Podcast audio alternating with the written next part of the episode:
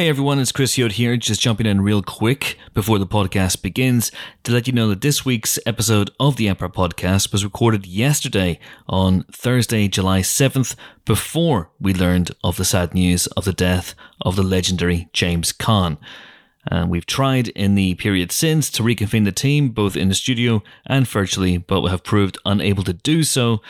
So therefore, we have decided to leave our tribute to James Caan until next week's episode when we can give him the time and the tribute that he and his incredible career deserve. So just wanted to give you a heads up. And now, on with this week's show.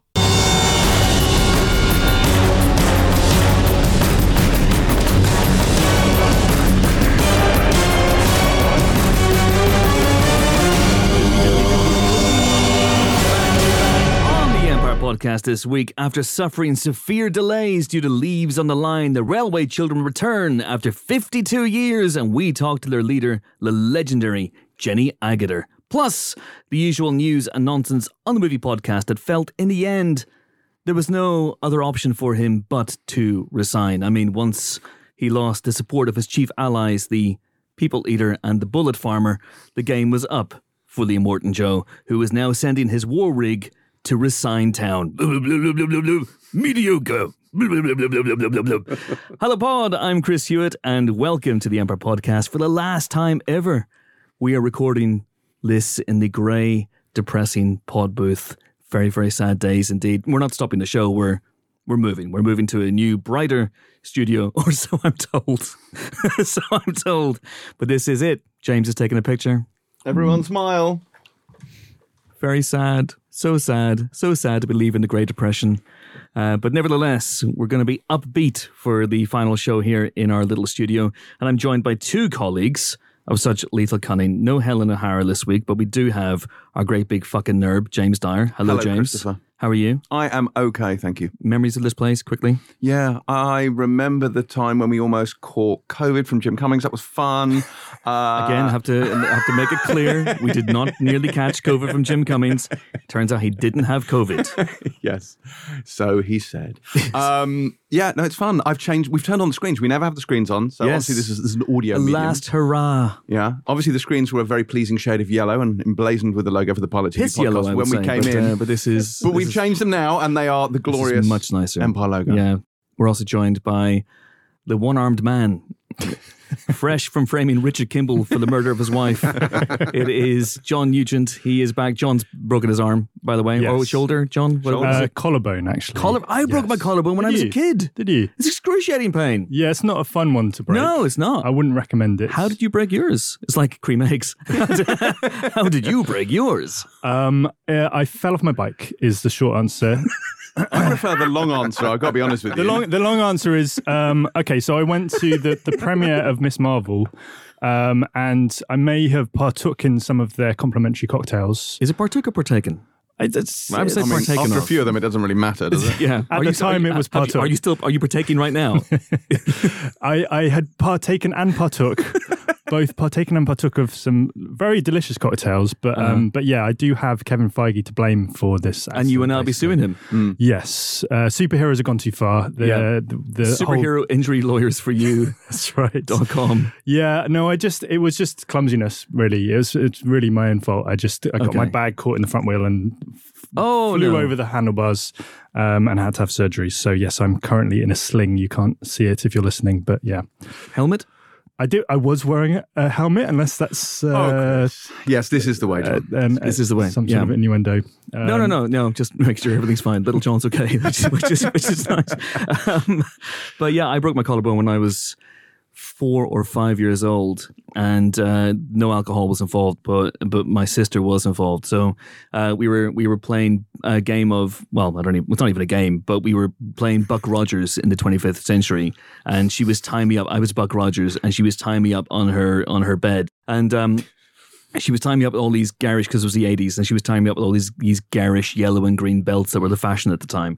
And then she rolled me off the bed and uh, our house was quite old and each bedroom had a stone fireplace in the bedroom and I landed smack bang damn you know on my uh, on my collarbone.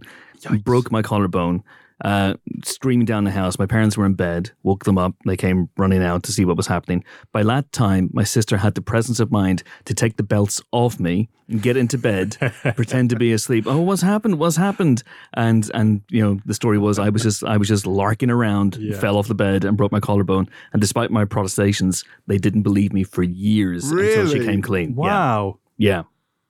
Wow. Wow. And how old were you both at this time? She was she's seven years older. She was about eleven or twelve, so she was old enough to know better. Yeah. As were you, John Nugent. but there you go. It's it's tough. It's you know it's not a fun one. it's not a fun one. It, it's connected to lots of other things. the knee bone, The knee bone, the thigh bone. wishbone, and Yeah. all sorts of stuff. Yeah. Uh, well, it's good to have. But I'm on the mend. It's all good. Oh, that's good. That's good to know. And uh, but hey, listen, that's two colleagues of such lethal cunning. This week we are joined, very excited about this, by an honorary colleague of such lethal cunning.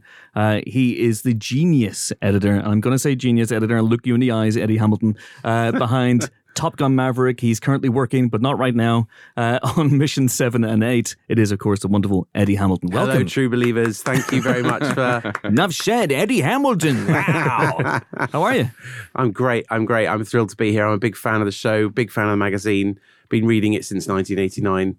Shows how old I am, but I, uh, Same. Yeah, yeah, yeah, I'm I'm thrilled. It's it's an honour to be invited to join. Thanks, Chris. Well, thanks for joining us, Eddie. See you next week. the door is there. So, yeah, this must be in a tremendously exciting period. Don't worry, I'm not going to go fishing for Mission 7 and 8 tit tat or Yeah. info. But tell us or the best anything. bit. Yeah, what's happening? What happens at the end of Did she Mission die 8? at the end? But this must be an exciting time for you. Yeah, like Top it's- Gun doing it's what it's doing. unbelievable. Like you know, we we worked. I worked on Top Gun Maverick for two years. Uh, one year uh, in LA, one year in London, and then the last of s- several months were all in lockdown, obviously. And we finished the film in July 2020, so it's been you know nearly two years to wait for it to come out. The most number of people I'd seen the film with was eight because of lockdown. So we never saw it with a crowd. So w- none of us who made the film really knew if it played or if the jokes worked or if people got excited or whatever.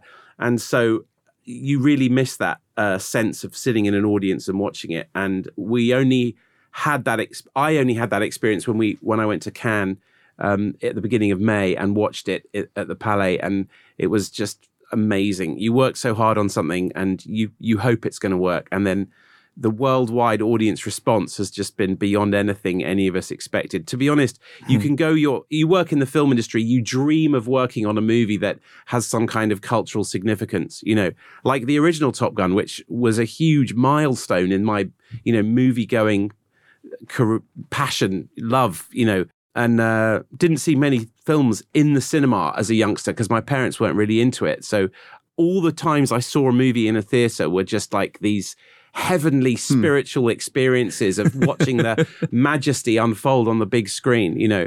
And i love love love movies. And to have been to have played a part in a film that has you know been embraced so warmly by audiences is is insane. It could may, you know it may only happen once in your career. Some people it never happens. So i'm so hmm. incredibly grateful and and thrilled that for the whole team that the movie's done well. And you know we carried around the weight of expectation while we were making the movie desperate for it not to suck you know and and desperate because let's let's be honest 99% of the audience sitting down to watch a sequel to Top Gun are sitting there with their arms crossed thinking what are you doing? You're going to mm. fail. It's a disaster. You know please don't destroy this memory that I have of this film. And you know so we we really poured every ounce of love and passion and dedication and you know the spirit of Tony Scott and you know the love of the original movie to to make sure that we we uh, welcomed people back into the world of Top Gun and just gave them a great night at the movies and didn't disappoint them. And we we haven't it seems. So I'm so completely thrilled. I can't tell you what a relief it is. I can't tell you. You know it's just amazing. I'm still processing it you know. It's very exciting So you were finished in 2020. July. Yeah, Yeah. July 2020. We were the first film back to mix at the sound mixing studio at Twickenham after lockdown. And the sound mixer, Mark Taylor, had the previous film that he did was No Time to Die, which they finished before the lockdown happened in March. And Tom Cruise said, This film has to be sonically perfect from beginning to end. We are not compromising on a single second of the quality of this sound I mix. say the same thing about the podcast, Eddie. yeah, exactly, exactly. One day I'll get there. and so so we actually spent you know seven weeks mixing this movie, which is which is you know they did no time to die in three weeks and it's a three hour movie and ours is like two hours 15 or two hours eight so you know we we dialed in every single tiny sound and piece of dialogue and sound effect and music and everything was just and then tom would come in and watch you know each 20 minute chunk of the movie and give us notes and but what you hear is exactly what we wanted no compromise at all. So i'm and and i think you know when you watch the movie the, your ears don't get tired, which is always a challenge when you're working on gigantic action movies to make sure that there's enough variation in the, you know, frequencies and and the music doesn't conflict with the sound effects and they don't conflict with the dialogue and everything's just easy to listen to. And you know, I know uh, that may be a little bit you know nerdy for for a lot of listeners but we, No. we really dialed it in and like took a lot of care. And again we were just carrying around this like weight of like please please make sure this film is awesome and doesn't suck and doesn't let people down you know? So but it's great. It's awesome. Well, anyway. you might have pulled it off, just you know, I'm, I'm so thrilled just, just out there. Have you seen it yet, James? It's very, it's very good. Yes, thank you. For that. Now, Marcelo, obviously you have edited the edited the cinematic event of the year, and I edit the Pilot TV podcast. So I think we're kind of peers. We're kind of on a level. We're roughly of equal skill levels. Christ. So uh, you know, so as a as a colleague, you know, I'm just just curious. Like, it, like, does it kind of blow your mind that obviously go As a, back as a peer. as a peer, As a you know, peer, as yeah. someone who's of a similar skill set, peer to peer. yeah. as I tinker away in audition, um, uh, you know, but like, is it wild to think that there was a point where you'd have been cutting this with a razor blade? You know, like oh, literally. Oh, oh, oh. I, I can't tell you. I mean, Chris Lebenzon came on to help me for a few months on this. So I got to ask him all about cutting the original Top Gun and Days of Thunder and, you know, all the other movies that he worked on. I, he, he told me a story about Days of Thunder where there was so much footage coming in. and I think there were two of them, Billy Weber and Chris Lebenzon editing. They, they used to get eight Steenbecks, which was a way of loading actual film print onto a, a, a viewer, like a, like a portable desk sized kind of viewing screen. They would get eight of them in a room. Right, with with one assistant editor on each Steenbeck, so they would have four cameras running on one Steenbeck on one set of Steenbecks and four on the other, and the editors would watch four screens at once, and they would point whenever something good happened. That bit, that yeah, bit. exactly. And then the assistant would jam a Chinagraph pencil down on the film, and they would mark it like that. And they that's how they'd go through the dailies because there was so much coming in. And now we're doing similar things on Top Gun where there's you know, cameras mounted to F-18s. Yeah, but how many hours of F- footage did you have? Because it was mental, It's true, it? 813 hours of oh footage, nearly 814 hours. Yeah. Release the 814 hour cut. Yes. Let's start a grassroots movement like now. four and a half million feet of film in old money. And I remember, you know, Apocalypse Now was very famously that, you know, a million or million and a half feet of film.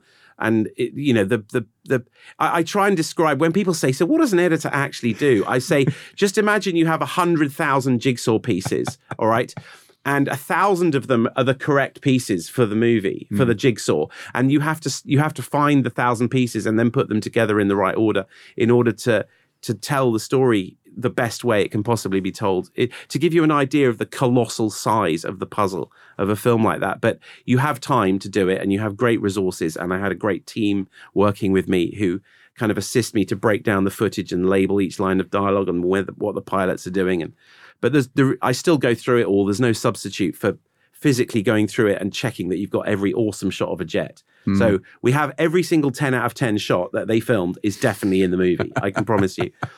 Is, Uh, is there going to be deleted scenes? Is there going to be? It's a good question. I don't know. There are there are a couple of deleted scenes, but I'm not sure if if they'll make it onto if they'll get out there. I don't know. I mean, we 811 hours of deleted scenes, Yeah. which I know is six obviously not- Blu-ray box set or something. yeah, yeah, yeah. that'd be- yeah, that'd be- yeah. that'd the be thing is, it's so hard to film jets that 99% of the footage is just not awesome. And, People and- throwing up in the back Y- of planes. Yeah, you have to have only awesome shots Yeah. in Top Gun, and so you know all the night the, the scene the scenes were longer, and there were a lot of nine out of ten and eight out of ten shots.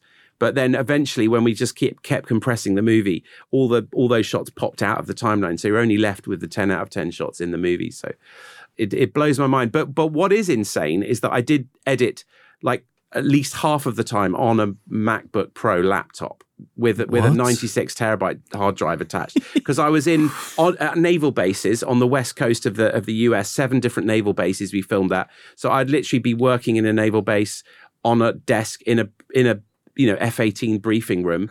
Uh, and then I was working in hotel rooms, and I was working in cars and on planes. You know, on a, on a when I was traveling back and forth to places, and so so it's insane to think that you can edit a movie on on a laptop, but it's you can. So it's what nuts. about the backups? Because you know, Yeah. I, I've edited stuff, and you know, even though I back up, sometimes the backup doesn't work, Yeah, and yeah. sometimes it'll It- just it's crash. interesting. Yeah, yeah. Well, you you we're going to get super nerdy now, guys. do it. Let's do it. You can you can. Bring Um, on. my backups automatically save every five minutes, Uh-huh. so so I know if if I crash, I lose a maximum of five minutes of work, and we have. Uh, three copies of all the files, so all the master files, as well as like backup tapes. But we have three copies. I have a copy. My team has a copy in LA, and we have another copy in London. So it's very unlikely that we'll lose anything. Wow. Okay. Yeah. Wasn't it the thing? It was when the three fat structure was. I think it might have even been my fat. That thing was it Toy Story two? Toy Story 2 was yeah, completely where they almost lost deleted. the film. Hundred percent true. Yeah, Yeah. you can you can go on YouTube and type in how Toy Story Two got deleted, and it's a fun. Yeah. They made a little animated short film about how there was a single backup of it. Some one of the technical directors was on maternity leave, right? Yeah. and she had she had Yeah. left a backup trickling to her house every night, and they were all called into the office on Friday morning, and they said we've lost Toy Story. you know, and it was with something like with four months to go till release, or or some crazy number like that. And she she quietly at the back just put her hand up and said, "I think I've got a backup at home." And everyone just looked around at her. Hope she got pay rise. Yeah, exactly. And they drove to her house and they found this hard drive sitting attached to her computer. And and With the god light shining on yeah, it. Yeah, with the godlight shining on it, you know, and they wrapped it in bubble wrap and they carried it back like it was a pharaoh, you know, back back to Pixar headquarters, and they plugged it in and they got it all back by the end of the day. So, yeah, and the, the, the, if you re- there's an amazing book by Ed Catmull called um, Creativity Inc. If you haven't Yes. read that, it is Yeah. a fantastic book about enabling creativity in other people, and he talks about the story in there. So, I highly recommend that book. Uh, all right. Well, uh, Eddie Eddie dropped me a line and said, uh, "Hey, listen, can I can I, you know, big fan of the podcast, and can I sit in and watch you guys record an episode?" And so he that's why he's here today. That's what he thought was going to happen. He did not realize he was going to be fourth chair in it. Uh, hoist by your own petard, Hamilton. But what, what can you do? Thanks, Chris. it's, it's all good. It's all good. But before we, we get into this week's listener question, which is a doozy, and one of those ones that you can think on your feet uh, when you're answering it, you don't need to prep for this one. Uh, one last question about Top Gun Maverick. Toughest sequence to edit. Definitely like the final mission. So the last half hour of the movie, mm. that was incredibly difficult. You're you you're balancing so many parallel storylines because you're intercutting between Maverick and Rooster and Payback and Fanboy and Phoenix and Bob. And then you're intercutting with the with the carrier. You're intercutting with the you know the two Su fifty sevens, the enemy. And anytime you're telling multiple you know parallel stories like that, getting the balance of and the rhythm so that you you are connected to each character and you're not but the scene isn't outstaying it's welcome and it's consistently exciting. But you also understand the geography and the times and you know one minute the the, the Sues will be there in two minutes the and then Rooster's slowing down. It's like there's so many p- parallel stories and when you watch the movie it all just kind of flows and works because we worked on it for for months and months. And uh, the final battle in the air you know Maverick and Rooster against the the enemy Su 57 fifth gen fighter you know that took a very long time but um, I would definitely I mean the final mission it took me 3 months to build like the first long pass of that uh, it was insane and I remember there's there was there was one Friday where I did seven seconds. Okay. I'm not joking. I'm not joking. I got to the end of the day and I looked at my timeline and I went, I've done seven seconds today. And and I it wasn't anything to be proud of. I did four seconds in the morning and three seconds in the afternoon. And it was the bit where Maverick and uh Phoenix are having to they're diving up, they're they're climbing up, ready to do their inverted popover down to towards the um, you know, the enemy base. Uh, the exhaust port right below the main port. yeah, exactly. We're Didn't all go aware. in, just in Stay on target. Exactly, exactly. There's some womp rats. We put a couple of womp rats in there, just just for scale. Um, but that I remember there were so many options, and the, the, there was the same kinds of jet footage for for um, Rooster and Payback and Fanboy who were coming along like straight after. And I remember I, I had so many options, and I was just I was I was telling myself this has to be awesome. This has to be awesome. And, uh, and it just took me ages to comb through everything and like find the perfect combination of shots to to build that seven seconds of story. But I remember on Saturday morning waking up and going, "Oh my word, this is." It's it's a it's just a colossal puzzle. I can't tell you, but you you just with anything you just have to start start on the journey and not really look down until until you've kind of done half of it and then you can celebrate and then you're back in and then you just keep but i remember after three months um, i showed it to tom cruise there was a saturday where he came in and watched and it was clear that the sequence was it was long but it was definitely going to work so we knew that it was going to be fine and it was going to be awesome which was a huge relief you know I'm, I've got a really nerdy question. This is probably detailed, but like Yeah. I'm fascinated to know what the process is from where you begin. Because I always like assume that it's on a much smaller scale. Like when we write a magazine feature, Yeah. like we do a whole bunch of interviews. We have an idea of what we want to say, and then you end up, or at least you used to, like printing out all the interviews and going on with a highlighter. I want to Yes. use that quote. I want to use that Yes. quote from this person, that quote from this, Yes, and then yes. sometimes I use color coding for different people. 100%, yes. So it's like, how do you assemble all of the fucking 800 hours of shit, and then do you have detailed storyboards that you're working from? Like, how are you? There are some storyboards. Yeah, there are some storyboards. Joe Kosinski did a lot of storyboards. But the storyboards are gr- they're they're like an ideal version of a shot. and then when you're trying to film jets going at 700 miles an hour for real from the ground or from another jet or from a helicopter you get what you get. You know it's it's very difficult on a on a massive long lens to hold the jets in shot. So you get these incredible um, dynamic shots with huge ground rush or clouds whizzing past. But you you get you know it's like here comes the jet, quick, quick, quick, get it, get it. Oh, missed it. Oh, you know, and so you never get the ideal shot that's in the storyboard. So you're constantly trying to kind of reconstitute the footage into a different way and you're reinventing the story based on what you have compared to what you thought you might need and all that stuff but um you just i'm just super methodical. I just break it all down into so there were lots of different pieces of geography that the jets flew through for that final mission. And i would sort of say right this was the orange area. This was the red we color coded it so the pilots Yeah. knew the the top gun pilots flying would know which part of the the, the terrain they needed to fly over with the actors. And just just very slowly broke it down and not and and just stay calm and then s- start building it from the beginning putting you know shots on the timeline. And and and the main thing is if you're editing and and you you think it's shit it always is right? It, it's just it, you're like this is no good but you have to just keep going. Like sometimes you know writers talk about doing a vomit draft of something just getting something on Yeah. the page We The moment- published a few of those. yeah, yeah, exactly. The, the moment the moment you have something on the page, you can actually make a creative decision Yes. about which way to go. But when you've got nothing, hmm. it's impossible. So I just force myself to keep going and just get to the end, and then you can look at something hmm. as a whole, and then your your creative instinct starts to kick in, and you you you start to kind of go, okay, that could be better. We can do this. We can try this. Swap those things over. Do this. Do this.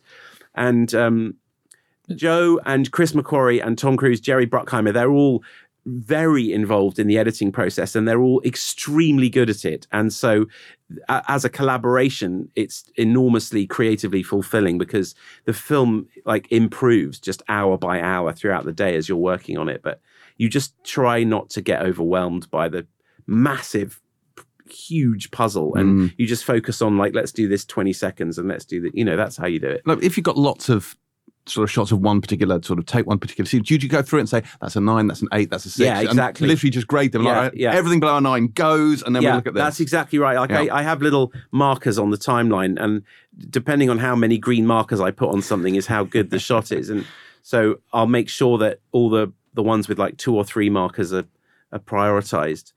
Um, And, wh- and what about the advances? I mean, so I listen to the Better Call Saul Insider podcast Yes. every week, which is hosted by that show's editor or one of the show's editors, Yeah. Chris McCaleb. And so they often talk about the editing process Yeah. and how how there there have been advances in what you can do. Yeah. And he'll talk about how you can take the audio from one take and and put it Yeah. onto a you know and make sure it matches with an actor's mouth Yeah. from another take because the performance is we, slightly we better. do that but- all the time. Yeah, and you can you can blend maybe half of one take with half of another take Yeah. digitally as we well. do all that. Yeah, Wow. you that that I mean, George Lucas pioneered that in Episode One. I think I remember. Did he? That was the first time that anyone had gone. Let's take this character from this part of the scene and this character from this part of the scene and composite them into two into a single shot with you know we're adjusting the timing and the thing is there's there's all these amazing tools now that allow you to you know it's called a fluid morph where you can like take time out of an actor's performance so if they're if they're leaving too much of a dramatic pause you can like you know tighten it up. Because crazy. it may feel perfect on the set and quite often it does. You watch the dailies and you're like this is awesome. But then when the movie's put together you're like we've just got to we've got to put our foot on the gas and everything has to be a little bit tighter. Hmm. But it's interesting you can over tighten it because i remember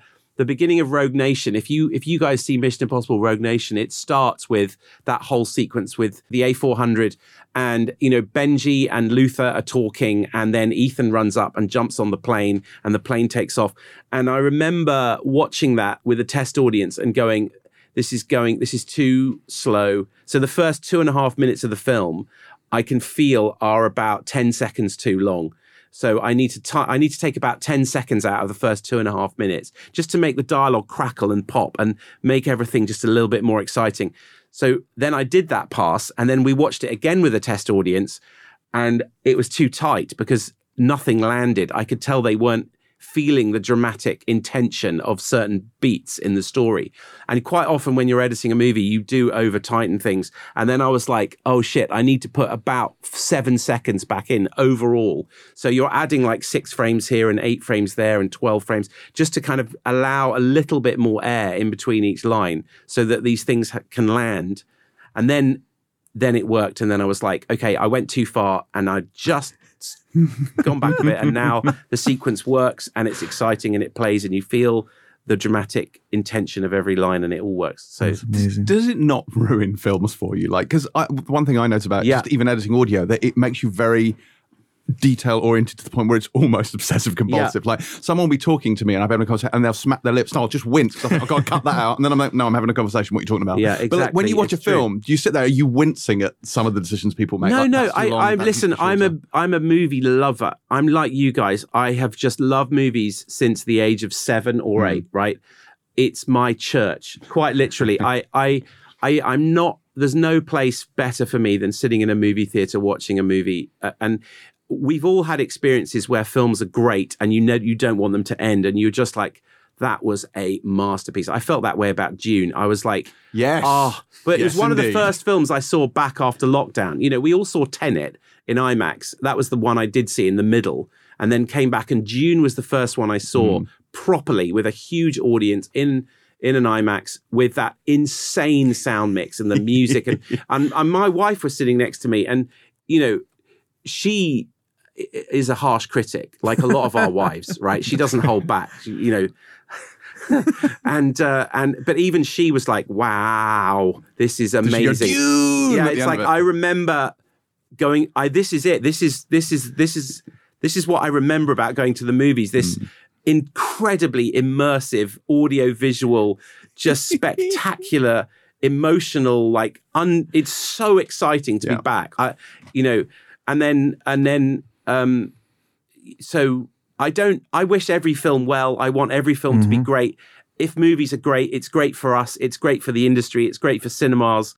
Okay, so if a film doesn't work, then you do start kind of looking at it and thinking, why isn't this working as well as, or maybe? But generally speaking, I just want to get lost in the movie and watch it. Like That's great else, that you can know? separate that professional part Yeah. of your brain from the part that wants to be immersed in the Yeah. storyline. It's very interesting. If you're if you really are struggling with cutting a scene during the day, quite often I'll go back and I'll watch similar kinds of scenes from other movies to like remind Hmm. myself that's how they did it. And sometimes I go back right back to classic classic movies and and I, and, I just, and sometimes simplicity is just the best way forward. You know, not overthinking it and just letting scenes play out, or you know, holding on a shot of Robert Redford and hearing the dialogue off screen. I was watching The Great Waldo Pepper the other day, and you know that that that's a, a kind of undersung George Roy Hill film, but it, it's insane.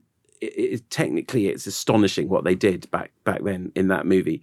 Um, but I wanted to see it just to remind myself of like a classic film based around a movie star and how you cut a movie where you're featuring, you know, Robert Redford at his prime, you know, in a film. And so, anyway, that's not. it- It's as a nerd. Sometimes I do that. Is what I'm saying. Like I go back and I watch scenes to classic movies to watch how they were cut. But See, I don't go back and listen to other podcasts because it would just depress the hell out of me if I, if I, if I was Yeah. doing that. But it's, it's been it's been fascinating hearing a lot of stuff because James and I are like editing brothers in arms. We will Yeah. text each other. We've got like a support Our, group. yeah, Yeah, our, yeah, our little totally miseries. We know everybody's tells. Everybody has a tell. Yeah. Jimbo, you're talking about lip smacking. That is yours. You lip oh. smack and you sniff the hell out. I do ums and ahs Yeah, all yeah, over the yeah. place. Helen will bang the microphone. There's Yeah. all sorts of stuff going on. But- John's only got one arm at the moment, so he doesn't really have a tell uh, as as things stand. But we, we we support each other, and we do that thing if we do if there's a, a, a little bit of finessing or or we make an edit appear seamless to us. But I'm sure you could tell that we've we've you know trampled all over some stuff. We'll text each other. Yes. I've just did a Molly's really good going, edit." is a four star film. yes, well, I just I took I took a laugh from here You did and I that put it once. there. I remember you did that once. You absolute bellend. You didn't you insert a joke into the podcast I and then you a joke. found a laugh from elsewhere and gave Yep. yourself the laugh to go Yeah. after the inserted That is joke. Exactly. what I you're a monster. That's exactly what I did. I, I, I thought of a better button. I thought of a better button for the end of a podcast. Uh, I can't do it from here because the sound quality doesn't quite match up. I can't re- I can't redub now uh, because of the, the the microphone setup here. But whenever we're recording stuff remotely, uh, you know, I sound the same whether I'm recording remotely or whether I'm just overdubbing. So I would just overdub a better joke, and then because no one laughed because obviously there is no there is no there was no joke, I would just go right. There's a bit of Helen and James laughing. I will just take that and put it here. Yeah. Boom, comic genius. very good. Your, it, the Empire podcast will eventually just be you in different voices. Like, I mean, that's pretty much what it is already, John. Let's be honest. But but listen, uh, let's get on with the uh, the listener question section of Oh, the that's show. right. We have a Yes, podcast. that's right. We have a podcast to record, James. I, yes, I could talk to Eddie all day long, but uh, but we must get on with what do this all is uh, laughingly called the show. Uh, and we have a listener question, uh, very pertinent for this week. It comes from at eighty nine Monday and he asks uh, question for the pod in anticipation of thor love and thunder this week's big release what are the best fourth films in a franchise Indiana Jones, obviously. Oh, I don't. I don't. It's not out yet. Yeah, I was about to say they haven't made it. Like that's ridiculous. Oh, yeah dear. if they ever make a fourth indiana jones film i will be there yeah. first Okay. in line Okay. but they haven't to my knowledge made a, a fourth indiana Sorry. jones film such a shame uh, Um, i mean police academy 4 citizens on patrol uh, obviously has to be the the number one question Ghost Protocol, I, singing from the Mission Impossible hymn sheet. Ghost Protocol is pretty good. that's right You for the fourth one. you didn't, I didn't edit that, one No, right no, okay so you can but, you can but say I do like Ghost Protocol. Um, You joined with Rogue, didn't you? Or Yeah, w- yeah, with Rogue okay. Nation, exactly. Lethal Weapon Four, no, No, No. no. I do. Well, yeah. with these things, I mean, there's always the the, the, the grand, the, the big daddies of the franchises in the room. So Bond, the fourth Bond is Thunderball. I don't like that film. That's It's one of the alright. oh, it's I mean, no, so good they made it twice. The- and the, the, the second one was terrible as well. Superman Four. Superman Four, the Oh, quest, the quest for peace. Milton Keynes' finest hour. I, by the way, I just as we're talking, I can hear the sound. A million voices cried out in terror Well- uh, of uh, all the people just screaming "Avengers Endgame," which is obviously the correct answer to this question. Ah, it is technically the fourth Yeah, What's the it's fourth um, Avengers What's movie. the fourth MCU film though? Fourth MCU Yeah, Dad, film you can't do is. Iron Man Thor. Thor. Is it Thor? Thor. Is Thor. it Thor? Thor? Thor. But Thor. It, the answer, but that's Is it Thor? I used to know this. That Hang wouldn't be Count the Incredible is? Hulk. Is the first one Yeah, Iron Incredible Man? Hulk. I- So we go, we go. Yeah, Iron, Iron Man, Man, Incredible Incredible Hulk, Hulk, Iron Man Two. Is it then Thor? I'm gonna Google it. I think it's Thor. I think it's Thor. Then it was Cap, Yeah. and then Cap sets Yeah, up. yeah, yeah, yeah. It was Cap because the end of Cap is the preview for Yes. the For Thor, Avengers. yes. So, uh, so it is Thor and then Cap. The, that is not the answer to this question, by the way. The e- for either of those films, neither of them are the best film in the MCU. And in the MCU, only Avengers and Thor have so far got to the number four in Yeah. their own little mini franchises. Uh, is Thor the is Thor Love and Thunder the best Thor movie? Not for me, but No. it's not. It's close. It's not. But I know some people who think it is better than Ragnarok. I They're think, wrong. it's, I think it's, it's widely accepted that Ragnarok's the best Thor Yes, movie. which it is. Uh, in the same way that Iron Man 3 is the best Iron Man movie. Agreed. uh, and so on. Uh, but James, you know, you did your uh, your Kenobi funny I say Obi Wan Kenobi. Obi-Wan Obi Wan Kenobi. That's the name. We're I've not no. heard So in a hundred percent. no one, no one is calling Star Wars the fourth installment. Well, this you is- can fuck right Episode off. four. And I will It's in the fight title. George. No, no, you just stop. Jimbo. no, so funny. the Fourth It's Awakens. The fucking, no, it is the first film. The Phantom Menace is the fourth film, and I will hear Well, no discussion either on this there, either way, that is the answer. if it's episode four, then it's episode four. New Hope, Star Wars. That is well, actually, it's not the best in the franchise, is it? But the, but the question Hang on, is, no, the actually, question, no. the Star Wars question's- is legitimately my favorite in the franchise. I prefer Yeah, it to Rogue One. I, I'm with you. on Yes, that. good man. Yeah, All right. It's yeah, yeah. glorious. But the question was, what are the best fourth film in a franchise? Not is there a franchise in which the fourth film is the best part? Although that is a nice Yeah. sub Well, best question. fourth film in the franchise. Okay. Star Trek Four is very good. That Star is Trek very 4 good. is very Not good. the best one, though. Not the best one, No. no. but the most sort of like it was the most sort of breakout one, wasn't it? Because it wasn't really as nerdy as the other one. So Yeah. it did And then, of course, if they if they do make another one with the, the Pine Quinto cast, Yeah. Karl Urban and all Yeah. that, that that lot, then that will also be the fourth in that mini franchise. Also, what's the fourth carry on? does it matter. It Um, does matter. The Carry On movies are a beloved part of British cultural history, um, and I wish I knew the lineup a little bit better than I do.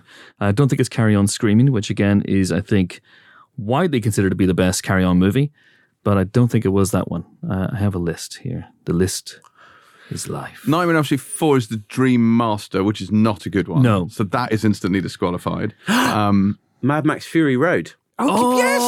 yeah, oh, that's, the correct good. Mad Max Fury Road. That's good. That- yes, that is the that might be the correct it? answer. It might Yeah. be. Although I don't. Is for it better me, than Carry On Endgame- Constable? Is it fuck? which is the fourth Carry On movie. Mad Max Fury Road. yeah, I think Mad Max Fury Road is probably the answer. That's a belter. Yeah. That is a belter. Yeah. Oh, Fan my- I, I was thinking along Die Hard, and then I was like, no, I didn't. But 4.0, no, No. just no. Um, Rambo, of course, is the fourth. I, I, I have a soft spot for that movie. It's, Which one is Live Free or Die Hard? Is that That's- round, is that four that's or that- five? That- Four. that's four. That is four. That's the Four. American title for Yeah, four, yeah, isn't it? yeah, Yeah, yeah. A Good Day to Die Hard is five. That's Yeah. it. Yeah.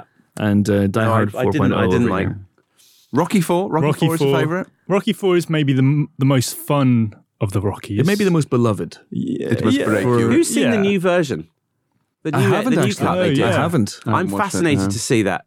It's shorter, apparently. Well, they, Just get, they got rid of Yeah, the they, they got rid of, they got rid of the robot. robot. Exactly. Yeah, yeah, yeah.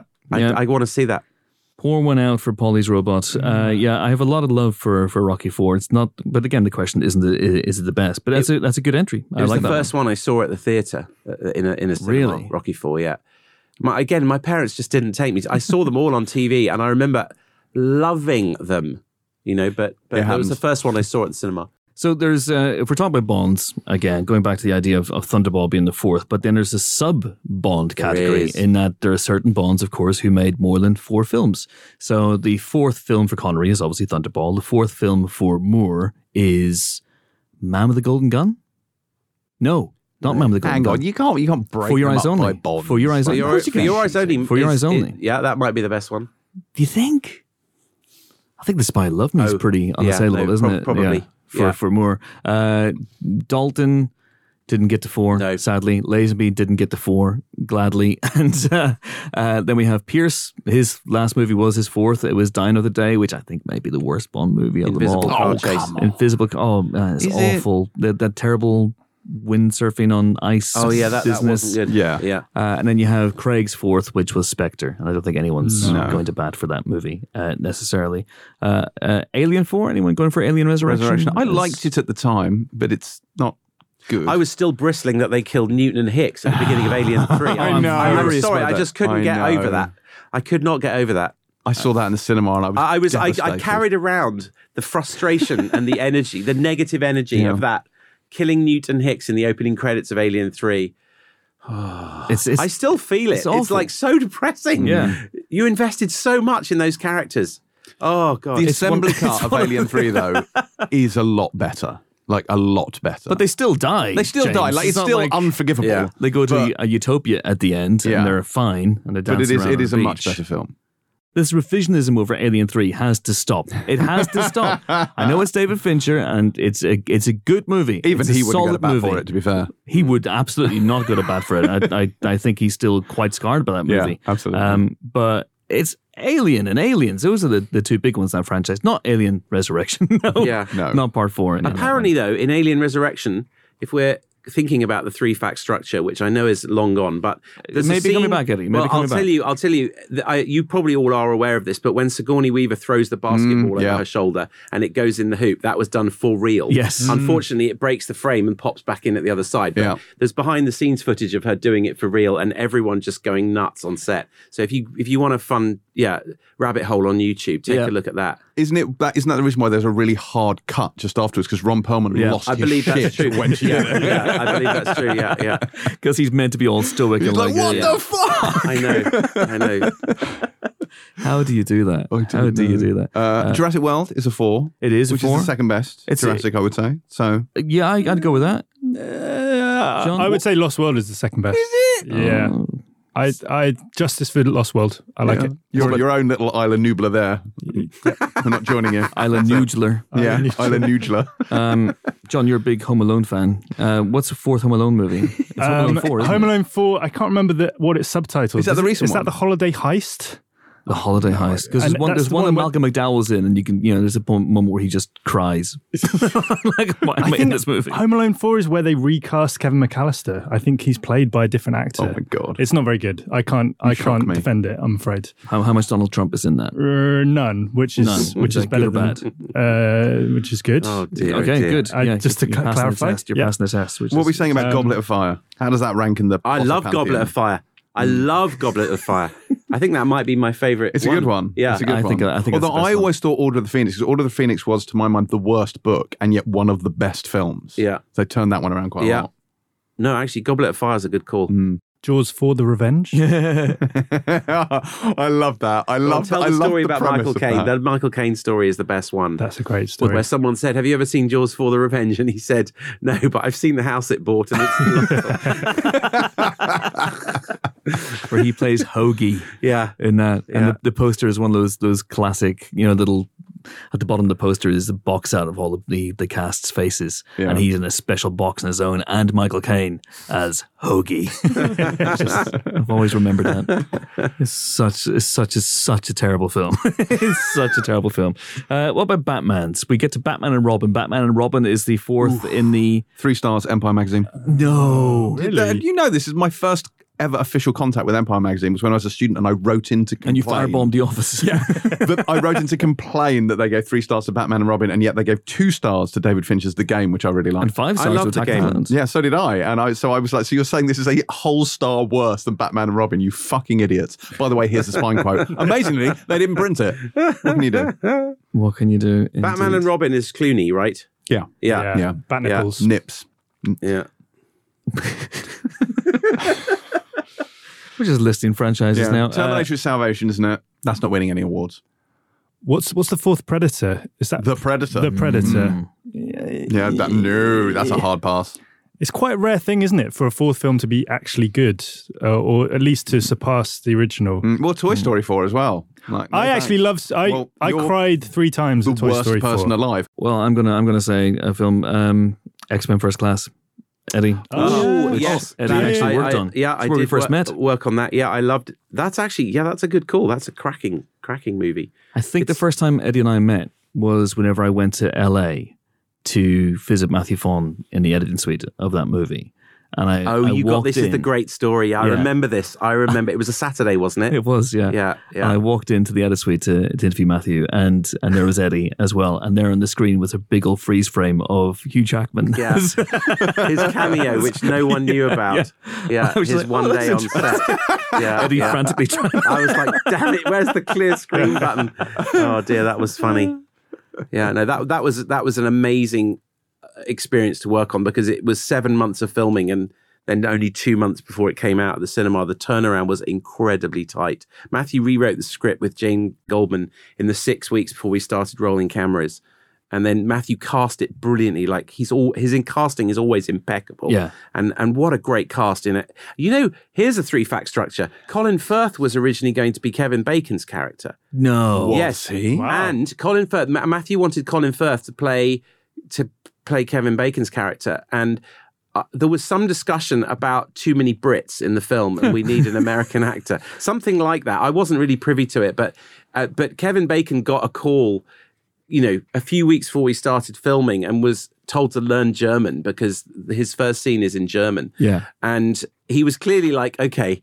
Who, who else has said no to this? Why am I getting a call so soon before cameras are rolling? But but it turned out really well, and of course the irony being that Colin Firth won the Oscar for the King's Speech, and it, he would have been the Oscar winner for Best, Best Actor. And then three months later, X Men First Class would have come out starring Colin Firth, but um, it was not to be. But Oh anyway, that was just something we were all aware of. He won the Oscar for King's Speech that at that Academy time, Awards. yeah, yeah, yeah. yeah, yeah. Oh my god. Yeah. Because I, I'd heard uh, that Mark Strong had been mooted for that Oh, role as well. maybe. So of Yeah. Sebastian Shaw. Yeah. I keep, I keep wanting to say Sebastian Stan. Sebastian Shaw. Yeah, but yeah. Sebastian Shaw, who of course is the same name as the, isn't it? Sebastian Shaw is the the guy who plays Anakin in Return of Jedi. yes, Uh, isn't yes, he? yes, It is he Sebastian is. Shaw, isn't Yes. it? Yeah, Yeah, that's not true. not the same He guy. is not Yeah. the Black King. Yeah, Uh, yeah. What about, what about uh, very very quickly before we, we move on? Uh, any kids movie franchises? You know, any anything that's reached four? We've just had a We've ruled out Toy Story. Despicable Me. We've just had a Shrek forever. Ice Age, Shrek Forever After. Uh, the Muppets have hit four movies. What was the fourth Muppet movie? Would have been something like. Was it Treasure Island? Do you know what? I no, think no, It, maybe it might be Christmas I Carol. think it might be Christmas Carol. In which case, We've slam got- dunk there. We've got our answer. Yeah. I was going to go into horror films and talk about Friday the Thirteenth Part Four, the final chapter, the first of two movies in the Friday the Thirteenth franchise to have the word "final" in the title. neither of which were the final Friday the Thirteenth movie, uh, which is which is glorious. But we've got the, we've got our answer. There you go. If that's true, I'm not going to look it up. That's not ruin the moment. I'm up at Christmas Carol. Michael Caine is the the best fourth film in As the Hoagie. franchise. As. As Hoagie, I think is uh, is that there's magic in the air.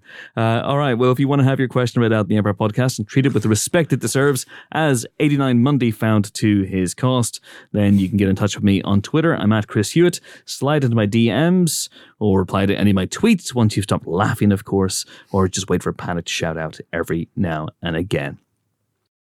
Hey everyone, it's Chris again, just jumping in real quick before the movie news section to let you know about something I completely forgot to mention in the podcast, which is that we are going live once more. Yes, indeed. After the triumph of episode 500 back in February, we've gone quiet on the live show front, but we're back, back, back with a vengeance on Saturday, September 10th. That is, we will be doing a live show as part of the London Podcast Festival once again at our spiritual home of King's Place in London. This won't be a takeover of King's Place like the last time we went there, but it's going to be one hell of a show. It's going to be very, very short and sharp. It's going to be 90 minutes in and out. Us, giggling idiots, movie news, reviews, Q&As, and of course, a special guest as well. Fingers crossed.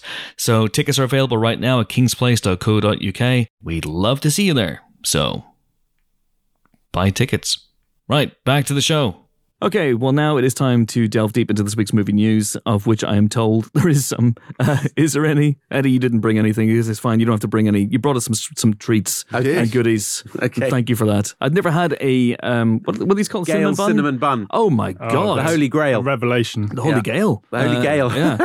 The Empire Only the Podcast is penitent brought to you by pass. Gale Cinnamon Oh, I wish. yes, exactly. I wish. Please Shilling all the mercilessly for for that. Yes, please. They they are great. I do love Lee cinnamon buns. Um, that's my lunch pretty much right there. So Eddie is exempt from bringing in movie news, but we can discuss movie news that comes up.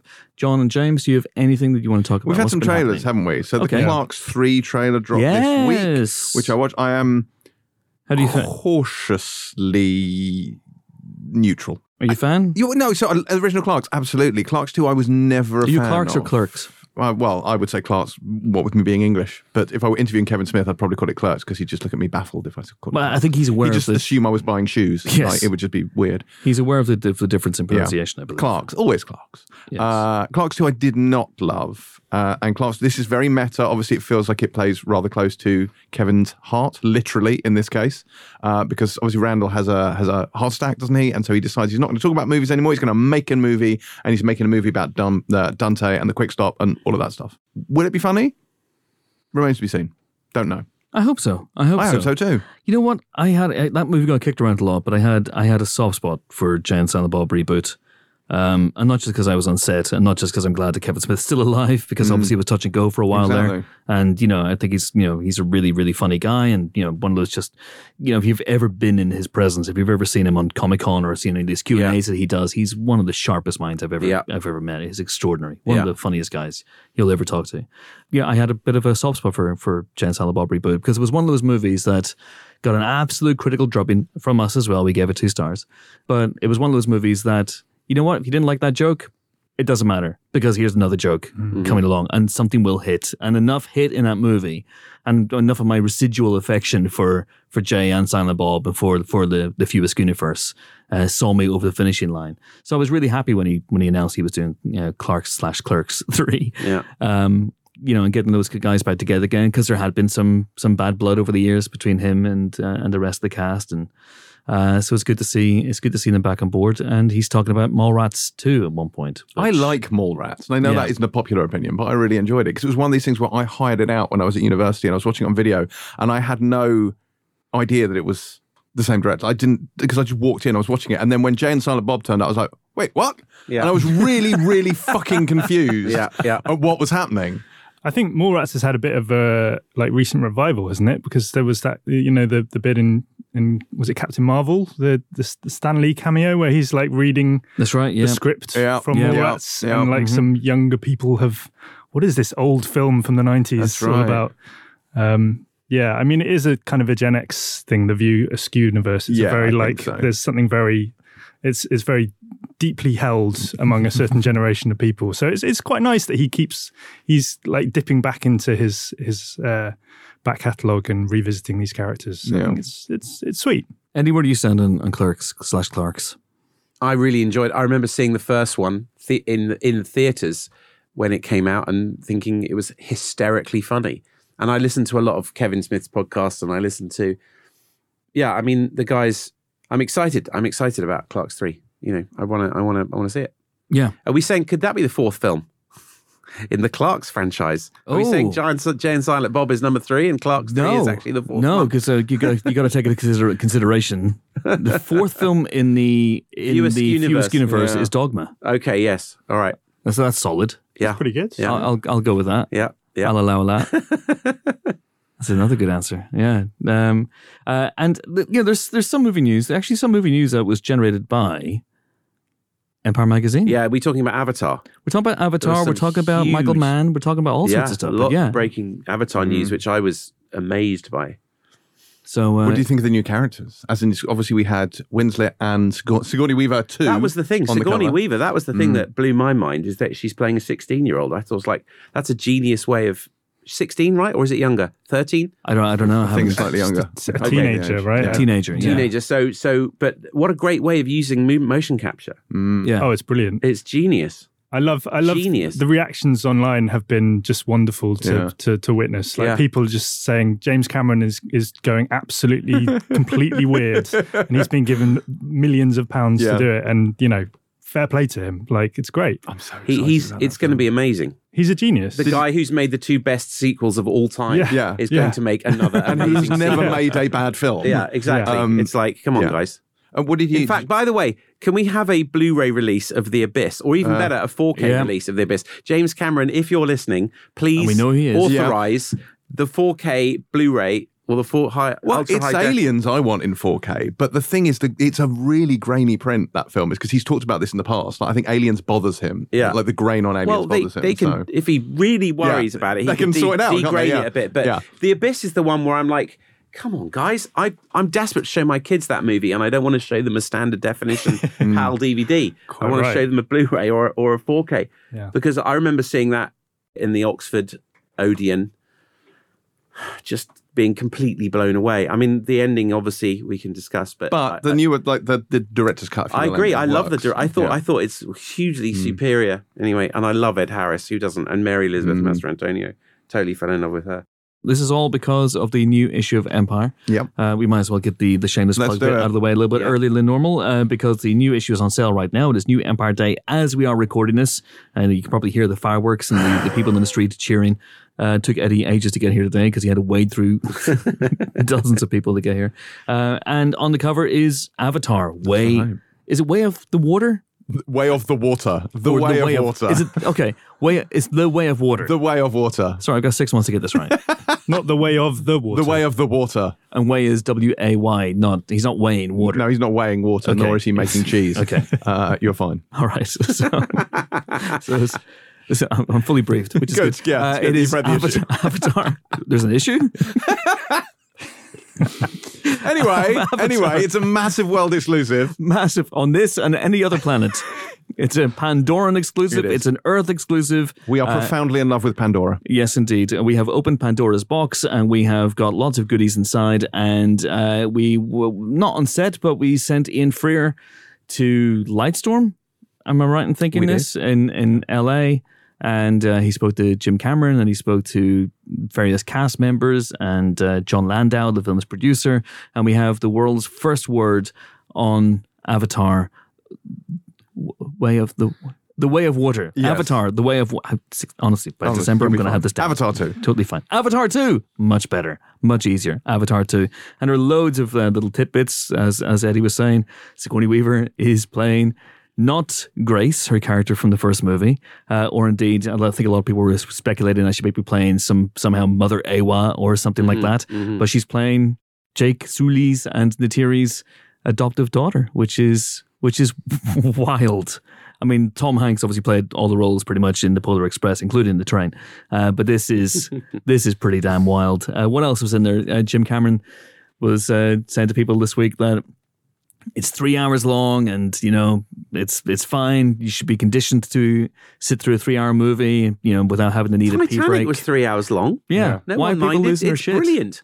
It's it's mad. Yeah. Three hours is totally Yeah. fine. Totally fine. But Cameron was saying as well, like it's okay to have a wee. It's Like, okay to have a wee. If you need to get See, it, I and go. disagree with that. Although, having said that, like three hours in a film that's literally called The Way of Water and is set in the water, I think there could be problems. and it's going to have bits where people are just pouring water Yeah. from one cup bring into a, another. Bring a big sippy cup with you and just stash Put it it on under the seat. That's my that's my suggestion because I because on the one hand, like, and this is this is the thing. So I I the last time I went for a wee break in a film was uh, during Star Trek Generations during the the uh, celestial navigation thing, whatever. it is. They were in astro navigation, and I missed a section of it. I was traumatized by it, so I now do not drink for ages before Yeah, a film because me I too. will not No, leave no, the room no. no matter what.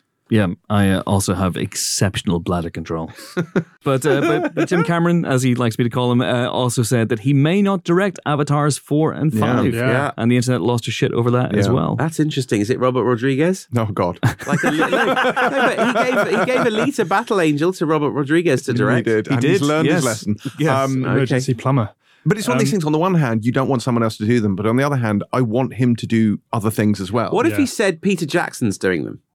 Would I you go for that? Well, it depends. Would it be would it be Lord of the Rings Peter Jackson or Hobbit Peter Jackson? what are we talking? Hobbit Like, is you the fourth one in the Lord of the Rings Oh, franchise. that's not winning any awards. Um, But I mean, I, he did say, I think in, in the piece he said that movie four is really good. He was saying it. I think Well, it sounds like a it's sales pitch. yeah, Four's a stinker. Like, No, no, skip that one. I think the quote was, "It's a motherfucker." Uh, so. I, I definitely, I have absolute faith that these movies are going to be extraordinary to watch. yeah, no, no doubt about it. So I'm, I'm fully on board. but like, didn't you have that when the trailer, when they dropped that new trailer, and you were just like, I remember why I love this shit. Like the interesting thing is, I actually showed Avatar to my kids because they, uh, they watched Titanic and they could not believe it. It was in lockdown. We were doing, a, you know, we did we did a lot of these kind of grown up movies because they they were what fifteen and uh, eleven. So you know, ready to meet Leonardo DiCaprio in Titanic. And then I said, right, well, now we're going to watch Avatar. And they were just completely spellbound for the, it's brilliant. And then I showed them Dances with Wolves, and that's another one. It's like over three hours long, and you're utterly gripped the entire. It's so emotional and so immersive, and and thematically, know, basically the same film. so- exactly right. But I was, I was basically, and then Pocahontas. I was, I was kind of like introducing them to the idea of that. You know, as as as a storyteller, here's the same story told different ways. Yeah. You know, I described Avatar to James Cameron as dances with viper balls in one of the early interviews we did with the magazine. he kind of that go laughed, down? went, That's funny, and then he just gave me a look as if to say, "That's funny. Never say that again." Yes, It's like, okay, no problem, Jim. Yeah, as if to say, I've heard that before. Uh, that was that was on day four of our shoot, in fact, and I've heard it every single day since. Uh, but I, I cannot see him stepping away from four and five. He's he's in now. I he's in too deep. Honestly, like it probably depends how they do, doesn't it? Like if if and I don't think they will do badly at all. But if they don't But perform, what's as the expected- threshold? Well, so what, Well, he talks what's about the- that in the feature. So buy the magazine and you'll find out. He also I says obviously know. he says that three is in the can. Like they've Yeah, two yeah, and so- three. so- are- yeah, those are two are done. yeah, hundred percent. But Yeah. beyond that, because as as also, there's no guarantees that there will be films after three. Like, let's say two and three die on their asses, and I can't emphasize enough they will not. Mm. But if they did, I suspect we wouldn't see. we might have a Further on. Fantastic Beasts situation where the there were meant to be two more, but they've they're very quiet about those. um, Yeah. very very I don't know. I mean, there, there's there's a perception that people uh, we we talked about this before, I'm sure, but the the perception is that that everyone's forgotten about Avatar and no one cares about it anymore. It's not true. But the, the the trailer broke records, Yeah. didn't it? Like people are hyped The- for it- this. it's just there is. I think there is a small demographic of bellends on the internet who think it's cool to rag on Avatar in the same way they thought it was cool to rag on Titanic. And it's like it is a fucking brilliant film. Yeah. and if you don't think so, you're a twat. Well, there you have it. Uh, rejected cover lines. right here on the Empire podcast. Uh, so there's lots of other great stuff inside the issue as well. Uh, I'm looking at the rest of the movie news. There's very little. I think most of the movie news this week we generated. Um, but We we but have been dominating the news cycle since yeah, Avatar issue came can, out. You can so- tell all this thing about the Avatar fatigue or have people forgotten Avatar. Mm-hmm. We've talked about it on the show. We have obviously have, and uh, you know we even had that fun quiz. Can you remember what characters from Avatar are called? Um, and you know, I think the fact that people were losing their shit over that, that stuff this week indicates that that yes, indeed, people are still for, they're ready to go back to Pandora after all this time. But uh, there's loads of other stuff inside the issue. We have a Thor: Love and Thunder uh, feature, nicely timed to read just after you've seen the film, uh, but in which I talked to Taika Waititi and Chris Hemsworth and Natalie Portman and Kevin Feige and Christian Bale and, and Tessa Thompson and all the good people, and that's a really fun feature. So get into that. Yes, I wrote that, but despite that, it is a fun feature. Uh, another thing I wrote in this month's issue is uh, a Michael Mann feature. So Michael Mann, one of the great American film directors, and he has turned his hand to being a novelist, for he is co-writing, uh, he has co-written rather, Heat Two, but not as a screenplay, but as a novel, and it's a prequel slash sequel. That um, so you can have your Neil McCauley cake and eat it. So you can you know, so he plays around with the Neil McCauley character, the Robert De Niro character from Heat. Uh, we see a younger version of Al Pacino, younger version of, of Val Kilmer's character, and then it takes place. It sips forward a few years after Heat, the offensive Heat as well, and picks up with those characters, the ones who are still standing at the end of that novel. And I had a very long chat with Michael Mann about that and all sorts of stuff. Uh, he's again fascinating, brilliant mind. Not the first time I've interviewed him, and he's one of those guys you come away going, "Wow, that was that was an education." Did in you itself." explain why he didn't call Heat Two hotter? Uh, I didn't. I didn't think to ask that question of Michael Mann. Uh, I learned from your Dances with Fiber Wolves experience. Could have ended badly it could have ended very, very badly indeed. Uh, I've read the book. I I don't know how much I can say because I'm probably under all sorts of embargo. It is very, very good. Uh, it is. It is not a retread of Heat. Uh, uh, nor is it Dances with Fiber Wolves. Uh, but it does some really, really interesting things in it. And one of the things that he said to me as we were uh, talking was that he does indeed plan to make this into a movie. So it's it's not hmm. quite a backdoor pilot situation, but It's like a Godfather 2 deal. it's like a Godfather 2 deal, but it's also, you know, it's not something that, it's not a screenplay that he's been trying to get made for years and he hasn't been able to get it off the ground. This is something that legitimately started life as a novel. And then along the way of writing this novel Okay. with Meg Gardiner, he started to think, well, actually, you know what? I could do this. I could maybe make this into a movie. And he's making, uh, he's making Ferrari next or Enzo Ferrari. I'm not entirely sure what the, the title of that officially is, but he's about to start shooting on that or has just started shooting on that. Uh, that'll be his next movie, and then and then back into the world of of Heat. And because it only takes place a few years in and around the offense of Heat, then obviously that led to the question: you know, would you? How do you tackle casting? These characters. How do you how do you tackle casting Neil McCauley? How do you tackle casting Vincent Hanna? How do you tackle casting you know Chris Shiherlis and all these other characters? Because obviously De Niro, Pacino's now what eighty. De Niro's close to Yeah. eighty. Uh, Val Kilmer, as as as we know, has had his problems with with battling cancer. Uh, are you going to go to Irishman? Are you going to recast? And he's he's talking about recasting. So there's a fun little question. In fact, we had a, a, a listener ask a question: Who would you recast? Who who would you cast right now? Pacino said as a joke, but I have to stress it was a joke. Timothée Chalamet for Vincent Hanna. He's about twenty years too young, but that's fine. Rory Kinnear in all the roles. Rory Kinnear Yeah. in all the roles. Sold. All right. Sold. Great big bloody men having big old fights in the middle of the street. Um, but there you go. I'm very excited about that if it happens. Uh, a Heat sequel could be on the way, and Heat 2 is out in August. Uh, any other bits of movie news or anything else in the magazine that you want to talk about? There was um, the news that uh, Taron Egerton, I don't know if you talked about this on the podcast last week. Mm-hmm. Uh, What do you mean? Uh, what, you don't listen to the podcast, John? I, I, I religiously, of course. Uh, I wouldn't listen to it either. Don't worry. it's uh, I've got a I've got a backlog. I've got a backlog. yeah, you're Um, working your way through it. yeah, I've yeah, got, yeah. I've- with my arm. I can't listen to a podcast with my arm. Yeah, I've only got one uh, ear. Um, Taron Egerton has apparently had a meeting with Kevin Feige. Have you seen this? Uh, about have. I've just seen this now, yeah. of playing Wolverine. This is the Wolverine discussion. I don't. I mean, I don't know how. I, th- this is obviously he's doing press for Blackbird, which I've actually just watched, and it's very, very good, It is good on yeah. Apple TV. We reviewed it on the Pilot TV podcast. Of course you did. There yes, we go. did. Of course There you did. Obligatory. Uh, and uh, yeah, I guess he was asked about whether he would do a superhero movie, and he's said yes. I've you know been talking about it, but I you know I don't know how advanced that that has got. Whether How would you feel, Chris, in particular? How would you feel about Taron as Wolverine? You know I love Taron. I, I do know you love Taron Uh, because, uh, to be fair, like like if you watch Blackbird, he is buff as fuck in that Sure. show. Like he is ripped. So yeah, I can I I because it's one of these things. He's become like synonymous with with synonymous is that the word? Anyway, he's become so associated with Hugh Well- Jackman now. It's hard to get away from that. But obviously, Hugh Jackman is nothing like the Wolverine in the comics. how So- how tall is Taron Egerton? This is the question. he's about my height. I don't think he towers over me. Eddie, you've met Taron Yeah, as well. he's You've your obviously height, worked. yeah. yeah, he's my Exactly. height. Yeah.